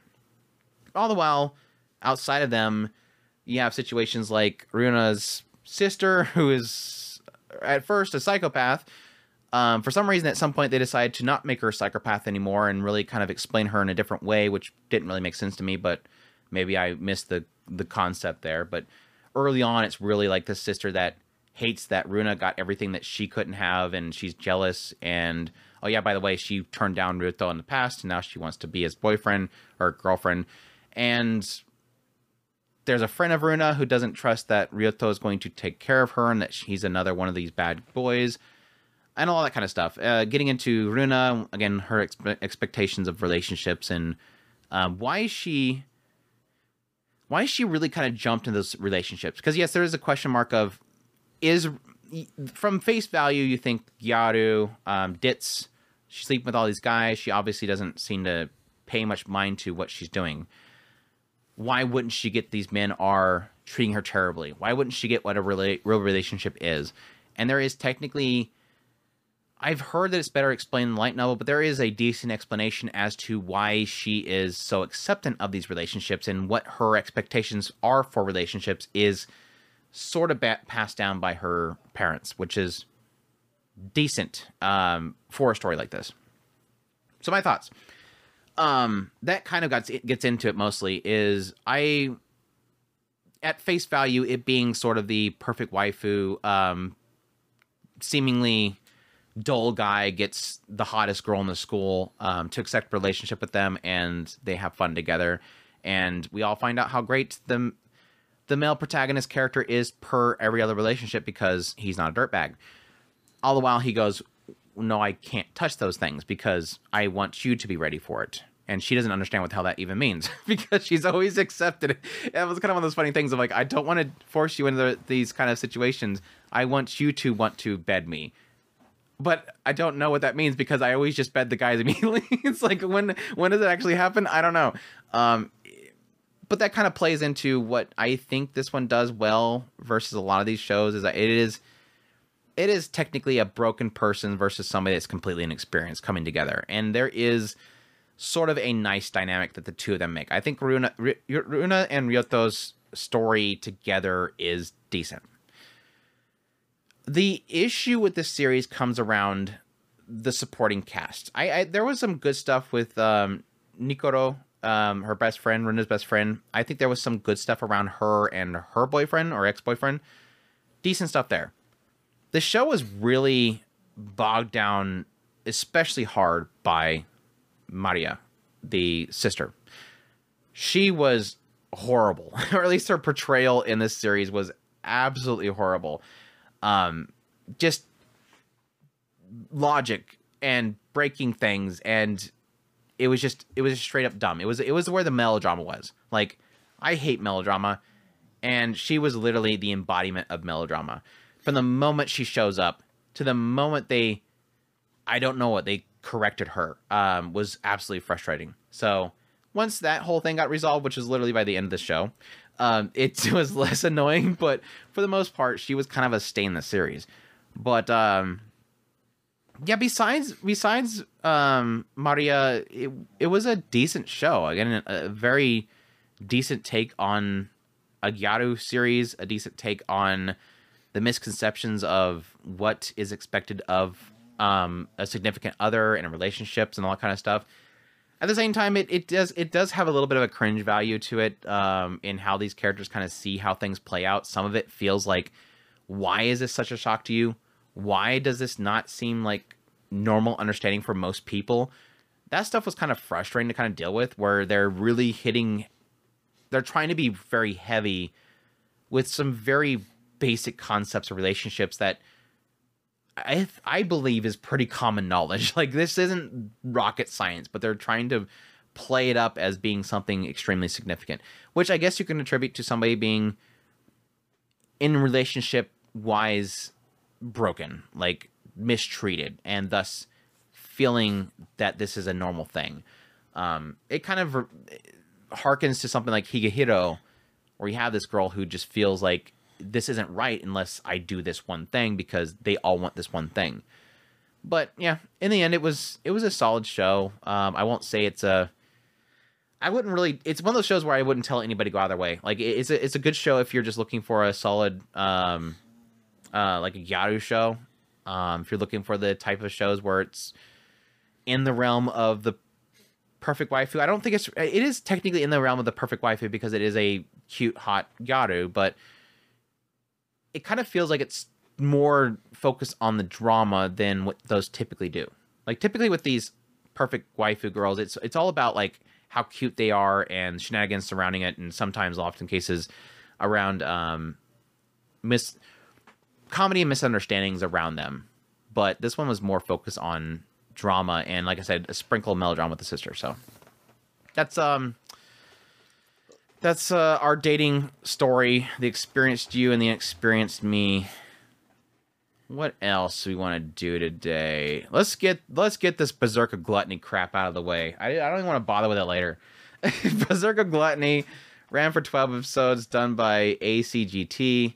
Source of light novel, action, adventure, drama, fantasy, romance.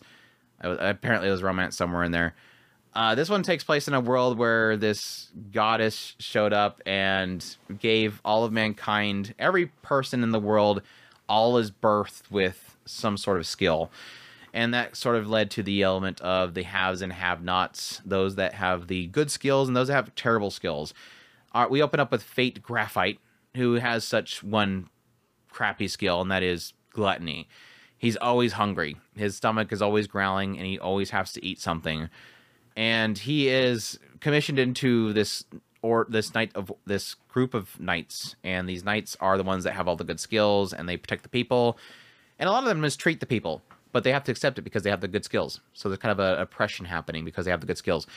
And he is one time guarding this one post, and this one girl, which is like one of the only knights that's actually nice to him, Roxy, she shows up and um, he realizes, or he takes over his post, and then he ends up hearing, um, he sees a thief running into the castle, tells Roxy, she goes in to kill them. One of them flees and runs into Fate. He just somehow manages to stab the guy as he's running past him and kills the guy. And his skill actually activates. Come to find out, he's got to kill things. and whenever he kills things, the gluttony skill activates and it takes skills from them and also stats. So that's kind of unique in the idea that most people they'll kill and level up by gaining experience. He just literally consumes all skills and stats from the person when he kills them. Um, the downside that we find out later is that the more he consumes, the more he needs to consume bigger things and bigger things and bigger things. And if he doesn't consume, he goes berserk. So, um, yeah, he ends up getting more and more powerful, ends up getting more skills, ends up finding a sword that can consume his stats, which is called Greed, that talks to him. And then eventually Roxy gets sent off to this place where her father died, um, where she's supposed to go die as well. So he ends up going and following her to this this place that has all these big monsters and runs into other members of the seven deadly sins because we're going to get in that whole greed and gluttony and lust and all those other seven deadly sins because this this is doing that and all the while some guy wants to get immortality in the background did they ever do anything with that No. I don't think they did i know they He showed just, him again he just has the he just has the he found it Yeah, he, has the philosopher's stone and he's he's cackling as a bad guy. there was a lot of things that was kind of left undone at the end. They're like, "Oh yeah, by the way, Fate, we need you for something else." All right, cool. Off to adventure again. All right, whatever that is. So your thoughts? I don't have a lot of thoughts. it's it's one of those that Mine, the moments with mine were great. yeah, That's about all I can give this show. Literally, all I can give this show is I just liked mine. this the rest is of the show, I don't even know why I even finished it. I think at some point I was like, I just need to finish it. Yeah, I just need to finish it. No, for Um, the longest time, I just wanted to see mine. And when mine finally showed up, it was like, okay, I guess I can kind of go, and then I'll, I'll just finish it. this show bumped into an issue very fast. Um, Stat numbers. stat numbers. like it, it was good until they went off to that vineyard and then at some point after that vineyard it was like these numbers mean nothing to me Yeah. anymore. we're we're the numbers are just going off the screen now. And then well, even they, if even, they even even at some point they they got into breaking the caps. That was i i literally almost laughed. It was the what was it called? The um they had a name for it and it makes sense to the calculations. Um the e stat the e stage or something like that. There was this point in which they realized like they cap out and he was at this point where he was capped out. And they were literally telling him you can never get stronger until you break past that cap. And so he got angry and he broke past the cap. It was like there was there was several parts to the later part where i was like i don't i don't even care anymore because we're just breaking past oh, is that what they meant by the e the e domain? yeah e domain. Oh my gosh. um, and then literally they they played into this thing where if he gets too much stats, if he kills too big of things, he will eventually lose his mind. Like this happens to everybody with gluttony. You're gonna eventually lose your mind. And they literally have it like they go into that and the resolve for it was so stupid. Like the resolve for it was so stupid. It, it was like playing up like this is like this is terrible. Eventually you're gonna lose your mind. It's happening. Never mind. Never mind. Hug. It's it's fixed. okay, never mind. Off to next adventure. Um, I don't know. It's it's one of those things where there is an early draw to the series, and that is the idea of this person that can can never have a quenched thirst.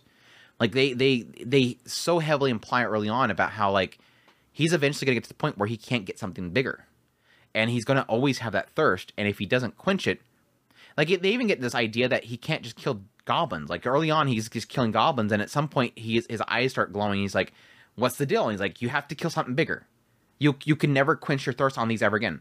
Because yeah, the immediate assumption is okay. Just I'll just kill a goblin every day, and I'll never have to worry about the curse because it's technically a curse. Um, even though he's just getting like a massive bonus from it, it's also an unquenchable thirst. And it kind of plays in that idea of like, yeah, what if at some point he can never stop it? And yeah, technically he could kill certain people and get extremely overpowered abilities, but is that morally right? No, it's not really. Um, it is technically playing in a very dark gray area, but it's one of those ones where, well, yes, there's a few kills that were kind of like, oh wow, he actually did that. Like I was actually surprised that they actually went the route of him killing this individual.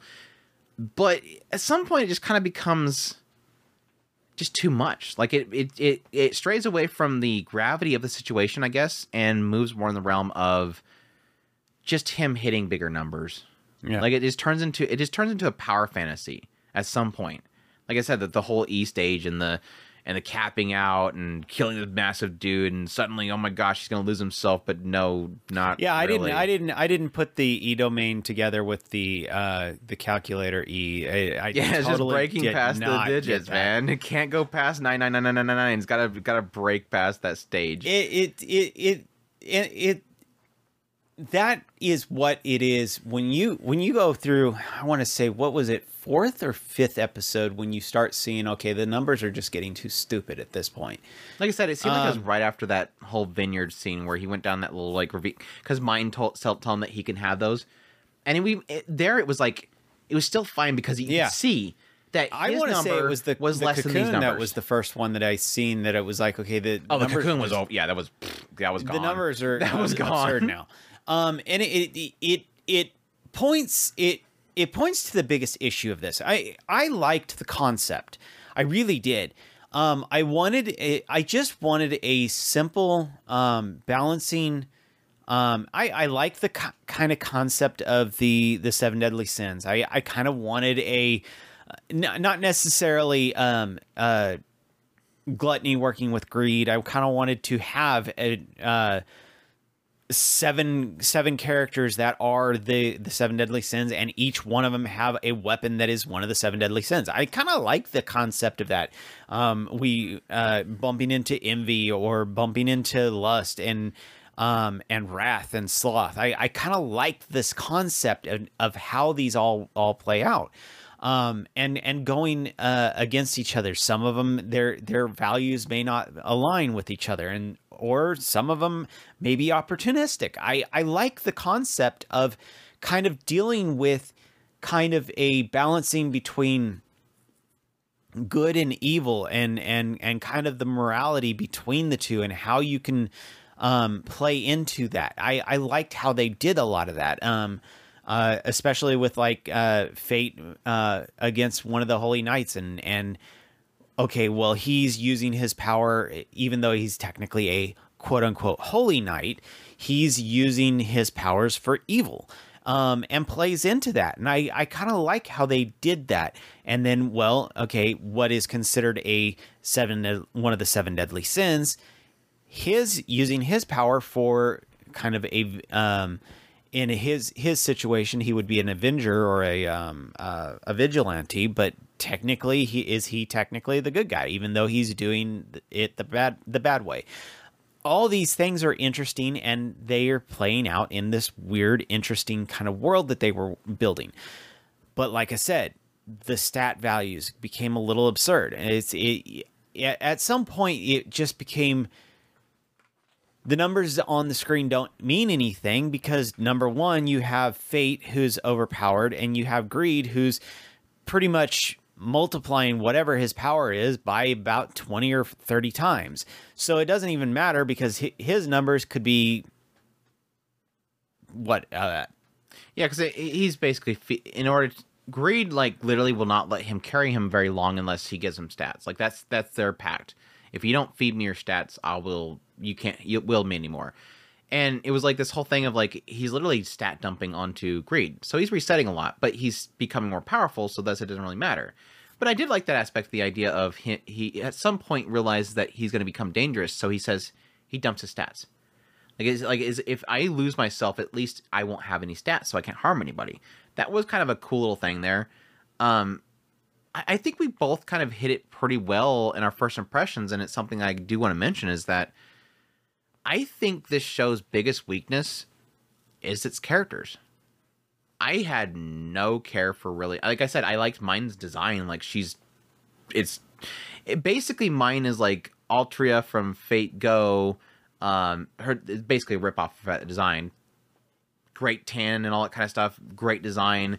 I like her demeanor. She just wants to eat things. She's always hungry. Um, and even the chemistry with her, him, every like a couple scenes was really fun. The idea, like she did something that kind of bugged him, so he ended up drawing on her face when she fell asleep. Um, I, I just don't care. Like Fate is just kind of very blah. Like I don't, I don't feel like I I didn't feel like I cared about what his goal was. And most of the time it was just to help Roxy because Roxy was the only person that was ever nice to him. Um, Roxy just seemed like just a she's a good person and I, I didn't really get any feeling of her character. Um, Eris was like I didn't have no sense whatsoever her character because she literally shows up for like what three scenes. Yeah, I was gonna say she didn't do that much, so I don't know and why you, you would get Kathleen anything bad from her. guys. And then oh yeah, the Roxy's uh, cohorts. One of them is obsessed with her and doesn't want Fate anywhere near her. I didn't care for anybody. Like uh, even Greed and Fate's chemistry wasn't was was the same. Like the entire show was the same. It was always stop talking to me when I'm with other people because I keep yelling back at you and everybody goes, "Why are you talking to? Uh, why are you yelling at me?" And he's like, "No, I'm not talking to you." And then it's just they're they're partners. You know, Ivo, partner. Ivo. I just I got nothing out of the characters, and I think that was its biggest weakness. I didn't care. I didn't even care what happened to Roxy in the end. Like it's like yeah, she's she's cute, she's a good person, but I don't feel anything for the character. I f- yeah, she lost her dad. I guess that's kind of sad, but I don't think the show did well enough in really getting me connected to the characters. Like it was so focused on stats and fighting and Yeah. the next target and getting to this new location and traveling for a little bit with Myne, which again I said had a few great moments between Fate and Myne, but not really. And it doesn't help that like so much of the show feels like it's copied from other content. Uh, the names, the designs, the uh, even some of the characters, like they, they they literally have this guy that he runs into that looks like the butler guy from ReZero, and sure enough, he's it's a Roxy swordsman. Heartfilia. I got it. I got it. Roxy Heartfilia. um, it's just I don't know. It just um, I think that's his big uh, that's his biggest weakness, and I I, I think that's the the troubling thing about it is I just didn't really care about anybody. So, yeah. Anything else on Berserk of Gluttony? No. No. nope. Uh, should we wrap? What should, what should we wrap up things with? Uh, I guess.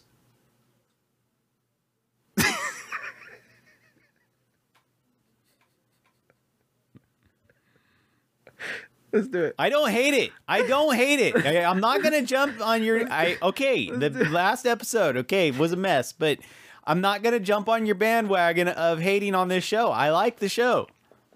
Let's let's let's leave things off with the most popular show on MAL probably right now, and I don't know why. The Rising of the Shield Hero Season 3 or Tate no Yusha no Nariagari Season 3 ran on Crunchyroll for 12 episodes. Uh, do we need to explain this story? Guy gets summoned to another world with a bunch of other dudes. Um, each one is being like these different weapons: the sword hero, the bow hero, the the He's spear hero. such a sour face. and he was picture. he does he's got such a he's got such a revengey sekai face um yeah he's he's one of them and he he was summoned at the shield hero which is like the like they're like we don't even need you because you're you're shield nobody needs a shield hero um he gets kind of uh double crossed by the princess of the kingdom that like claims that he did something he she for, he forced himself upon her he ends up getting treated terribly somehow gets revenge at some point rises back up and she ends up getting ex- exiled um, he uh, goes to a trade to buy a cute Tanuki girl. Uh, Raphtalia um, is able to link to her so that he essentially is building her up and her stats and everything like that. She gets stronger, becomes his partner, ends up getting us uh, chicken goddess girl Filo, who's super cute as well from an egg, and raises her, and eventually gets the bow heroes uh, discarded Rishia. They end up traveling to another alternate world where they run into a lot of heroes over there. Uh, get traveled back again, and this season three is following the death of the the sacred big gigantic CGI turtle, and they're awaiting the moment that the phoenix is going to show up. So the ne- the next big probably CGI monsters, probably another CGI monstrosity is going to show up. They're going to have to fight, which is the phoenix, and so they're building up now. N- uh, Naofumi is building up his his village. It's getting stronger. He has to go and save a bunch of kids from this the the trade. Um, ends up uh, running into the sword hero who turns into a a whiny bag. Runs into the this the well he was told by what was her name? Um the the the the the, the, the dinosaur chicken goddess chick. What was her name? I forget her name. But anyways there's this this chicken goddess dinosaur thing that uh is the current goddess and Filo apparently is going to replace her at some point. She told Naofumi at some point, "You heroes need to get your crap together because like they they don't like each other." uh, well, they don't. They all seem to not like Naofumi. I, I don't. I don't know if we've ever gotten what the sword hero thinks of the lance hero or the bow They don't hero. much care for each other. But they're they're not working together. They're all doing their own thing. She well, told them because they can't work together. But she told them you have to come together because if you don't, you're not gonna beat the waves. You're not gonna beat these this phoenix and stuff. If you don't come together, if you don't show me that you're coming together, I'm going to kill you all so they can summon another set. so Naofumi has to. She literally is forcing Naofumi to have to get these kids to grow up and fight alongside him. So that's been mostly this season is them him getting the sword hero and the bow hero and the lance hero just fell in love with Filo, so that's that's working. And yeah, he saved he saved uh I was gonna go into the whole thing. I'm not gonna do it yet. Atla and, and Fohl, he saves these two girl uh these two kids, these this brother and sister, and apparently Alta Atla is somehow connected to the staff hero, which we haven't totally gotten to yet. Um yeah, and he's building up his he's building up his his army. He gets a dragon. The dragon goes crazy for a little bit. Get a little bit of closure for the sword hero. And yeah, that that last episode happened. So what's your thoughts? oh yeah, the last episode the writer decides to pull like some crap out of his butt and just decide to make a different storyline that they want to get into first before they get into the Phoenix. So he decided to like just reach right down in there and just pull out the story out of nowhere that makes zero logical sense. But that's where Naofumi's going. And then it, it almost seemed like they were going to announce a third, uh, fourth season at the end. Did you notice that? Oh, they they mu- must have had to. They showed uh, a logo and it had the three, so it was like And then it blew Hero, away. and I- it blew away, know. and that was it. So it's like, are we? I know what it is. I know what it is. You heard it here first.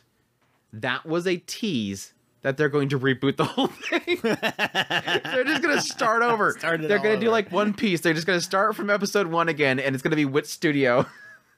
Mark my words. That was what the tease was. No, everybody's like, wait, what? Another? Eh, because your assumption is four or something pops up on the screen or the movie. Yeah. It probably these days is going to be the movie. No, it was literally them saying, "Now let's start over." There you go. Episode one again. Andrew- you Andrew- guys Andrew's hated. You out. guys hated how we handled the whole second season, so we're just going to start all over. Mark it. There you go. Andrew's got it figured out. So when that happens, And th- and of course, this This guy- is going to be done by master storytellers rather than these guys. So it's going to be, be- much much better. they're just going to get a completely new like original So author. so we don't we they're just going to get Junior Bucci to write the whole thing over General again. Bucci write, rewrite the whole thing. and it's thing. not actually Junior Bucci. It's going to be brutal. It's going to be Oh my gosh. It's going to be created by Gennaro Bucci, but it'll be actually script work by somebody else. They're just going to put Gennaro Bucci's name on it. That way, everyone gets excited for it. So, what's what's your what? Give us some positivity, Chris, because Andrew throwing shade already. I, I I really did like it. I I kind of wish that it um uh, got more in depth in a lot of the things, and that's and that's one of the probably the most frustrating aspects of it for me is is that it it kind of feels constantly like it's skimming over the top. Um, and I.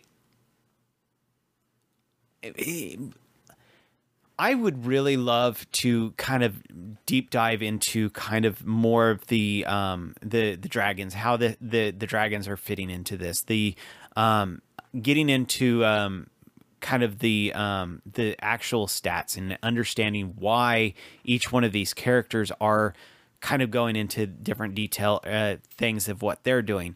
Um, it, there's a lot of those aspects that I would really love to deep dive into. Um, getting into um, It is kind of interesting that it seems like out of nowhere characters pops back up and they've been trained and now suddenly they're doing like some crazy attacks and stuff like that. Like I mean they, they sort of explain the idea that it seems like there is these hidden powers within each one of them and that seems to be being unlocked because they are aligning themselves up with Naofumi. Yeah. They have to go to this shrine and it links them to Naofumi and it resets them back to the beginning, but they have more growth potential.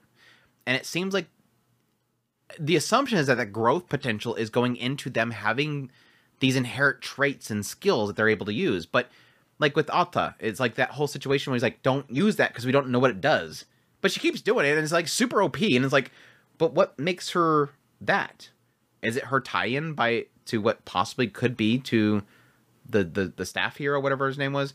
Or is it something else? Is it stuff that's awakening that they don't know until they actually build themselves up after being no, connected the, the, the staff hero, he's he's just um, intrigued by her because she looks like somebody that he knows in her past. But I was just, I was Um, wondering if there's another connection there. She's getting trained under the um, the same old lady lady. that's training Rishia. Yeah, the old lady. Yeah, the old lady. Um, but, But, it seems like their capabilities are different.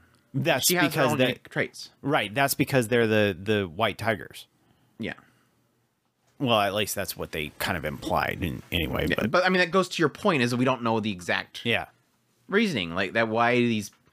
I mean, we'll, we'll find out why Raphtalia apparently is special.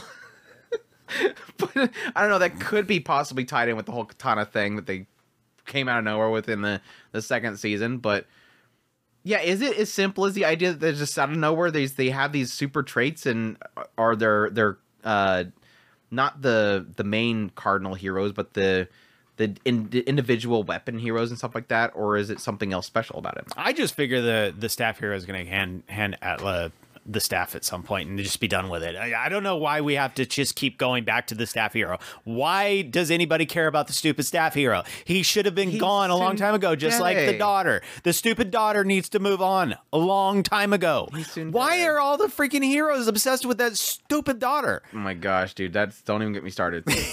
finish your finish your review first.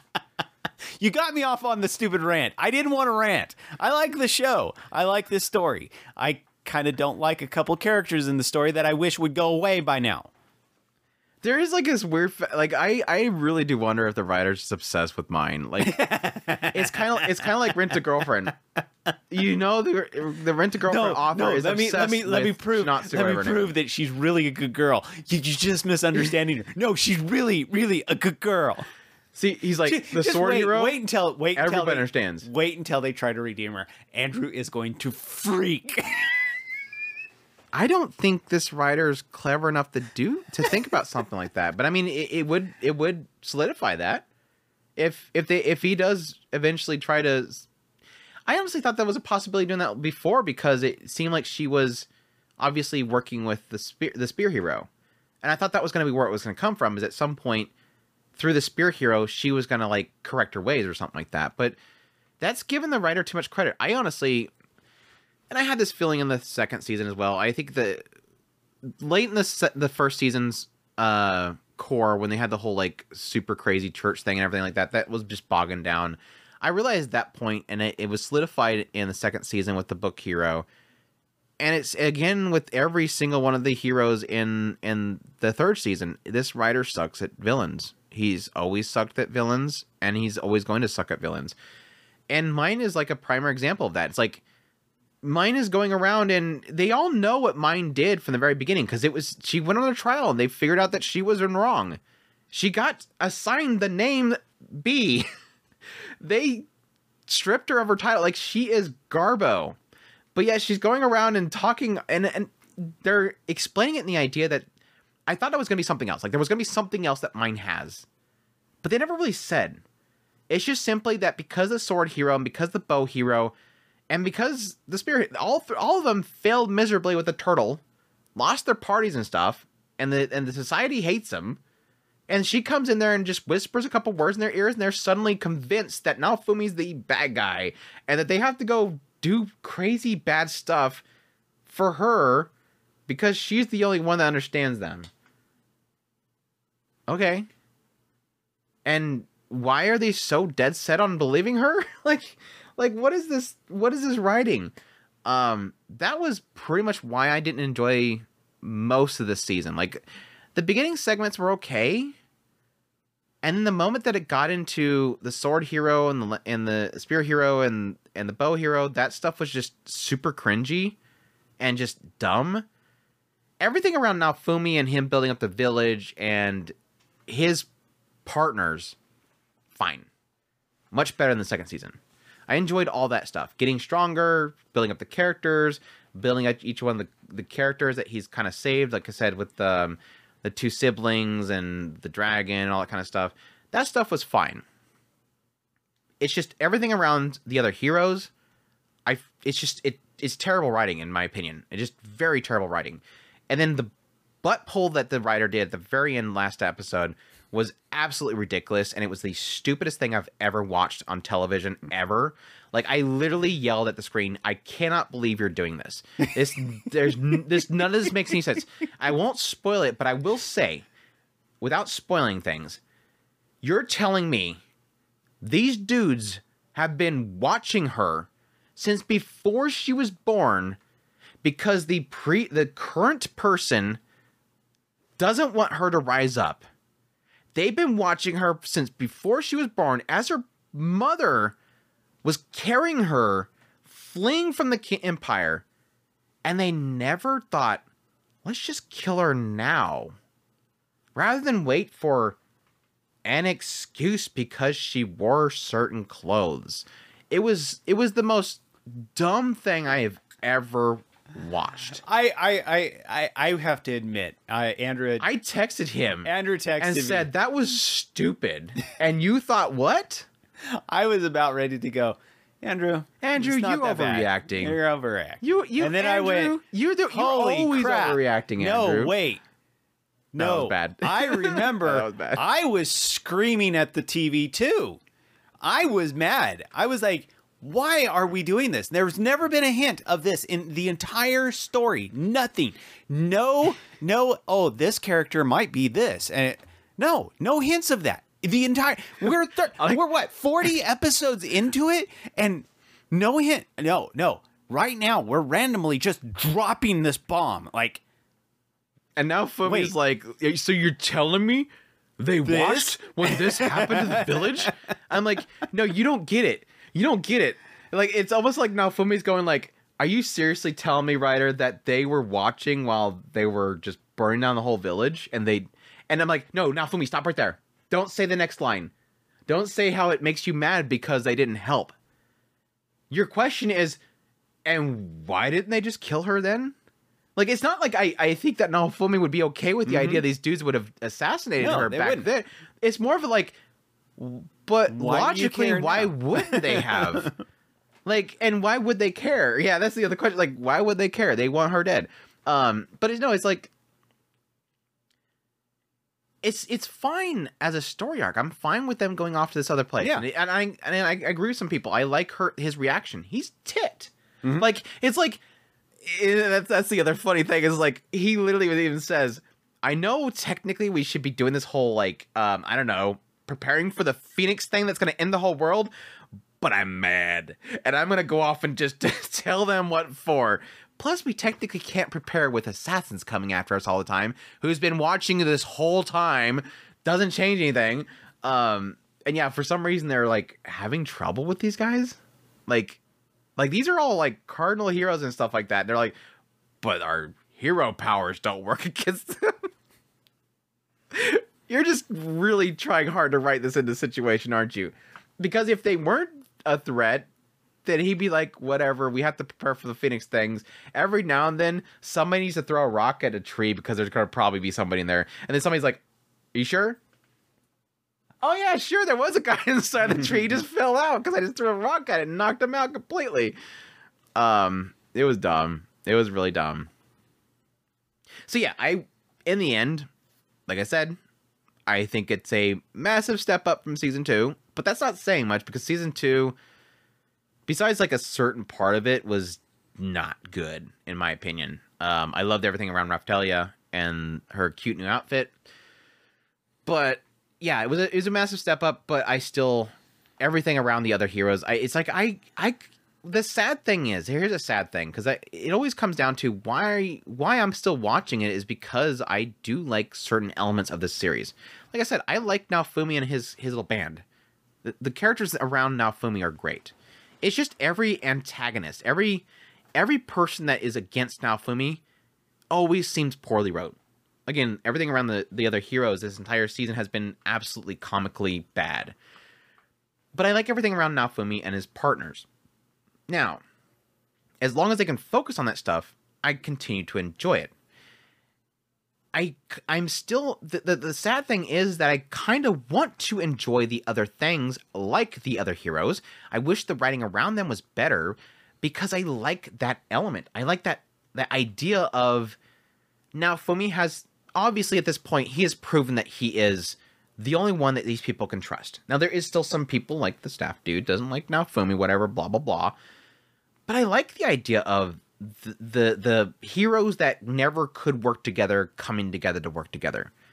I just wished it was under I, more interesting circumstances they finally come together than just you were wronged by Myne and there's this she was using you so come join the the, the village that I have.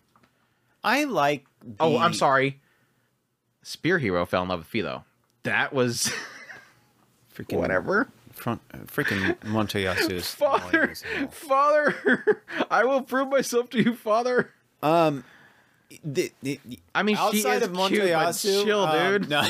she's adorable but chill dude um no the, the one of the cool things about the the heroes in general and I and I kind of wish that it was kind of displayed a little bit better in the show is the concept that each one of the heroes um while each one of them are a different type of weapon, each hero is a different type of heroism. So you have basically Naofumi, who is um, effectively um, defending defending your your people. That that's that type of hero. Um, uh, in particular, the um, the bow hero is is kind of a reflection of justice. Um, justice. Um, I, am I'm, I'm trying to remember what um, uh, I don't know what Matayasa would be, but Matayasa is is is like is, just... is, is uh, Brotherhood. He's um yeah, I guess because each one of his he he he had the strongest band of he, um friendship type um and he's he's constantly trying to be the the pretty boy type thing. Um Rin if I rem- oh no, Rin was the Brotherhood. Motoyasu was the um um yeah, I don't, I don't know what he going with the Ren and Motoyasu. I mean, Ren's story was a lot of the idea of being the hero himself, but I'm not sure what that would be in regards to a positive element. It was a lot of pride within him. Yes. But Motoyasu well, eh. that that's that was the whole point of his his his justice that he was constantly just uh bulldozing through, and that was the whole problem, it, which was causing all the issues. Is yeah, I mean, never he looking at, you, looking back, like his video games. You go over there and kill the dragon. You don't think about the repercussions around yeah. it. You just kill the dragon. I mean, the dragon just spawns once you you poke the sword into it, and it goes goes away. You don't have to worry about getting rid of the corpse. What? Oh, well, and and each one of those, and that and that's that's a that's a cool uh, character study that I I hope really does find a an ultimate resolution. I mean, that was a rare w- win with the season. I did like the idea of yes, Ren uh, essentially uh, understanding that what he did wasn't necessarily his fault entirely. It, he was used, but it is one of those elements of like he did do something technically that was kind of tragic, especially for the daughter. Um, yeah, I, I guess a, a, a, rare a rare moment there where I'm like, that was kind of cool. Um, can't really say the same for the other ones though. Like Matsuyasu and and um, Bow Hero, I forget his name, didn't really care so much for their stories though. Well, yeah, the bow, was- the was bow, the bow, the bow hero is is effectively um, probably going into the realm of vigilante justice, and that might be interesting. What what I'm saying is not necessarily The Bo that- Hero became Batman. Yeah, pretty much. it was Um, kind of Batman.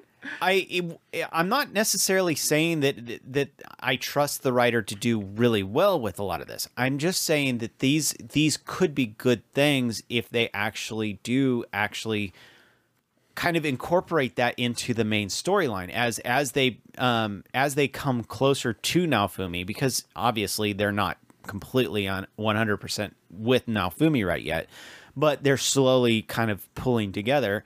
And that's probably what will ultimately make them the the hero team per se. Um but each one of them are going to have to go through some kind of character study and that each one of them represents a different type of heroism and i think that that could be an interesting character study if they go that route especially since they're technically hitting their lows right now Yeah, and we can't wait for the bow Hero to unbe broken because he got totally broken by his whole ordeal. He's got the whole dead eye thing going wrong. She's like, "We gotta help too." Okay. it's like he's got they're gonna do the whole dead eye Bow Hero thing, and Rishia's gotta fix him. It's like, oh, this is so cheesy. Come on, Rishia's got to fix him Rishia's got to fix him, show him how to pluck some apples for a little bit, and eventually he'll be perfectly fine. Um, at least Larisha is not unbearable anymore. I was kind of frustrated a little bit by her, but she's kind of, she turned out to be a solid character. So, like I said, a lot of the char- a lot of the positive characters around Naofumi are solid. It's just the antagonist. Like I, I wish this writer would. I hope eventually the writer gets better at this stuff. So. It is. It is. I. I. I at least. when- At least. I. I. I like the idea that it seems like collectively, it seems like everybody's on the same page that the last episode was a was a butt pull, like it just uh, right out the butt. Like and this came out of nowhere. It, it, it seems like most people can acknowledge at least that. So we're at least we're all coming together on one thing.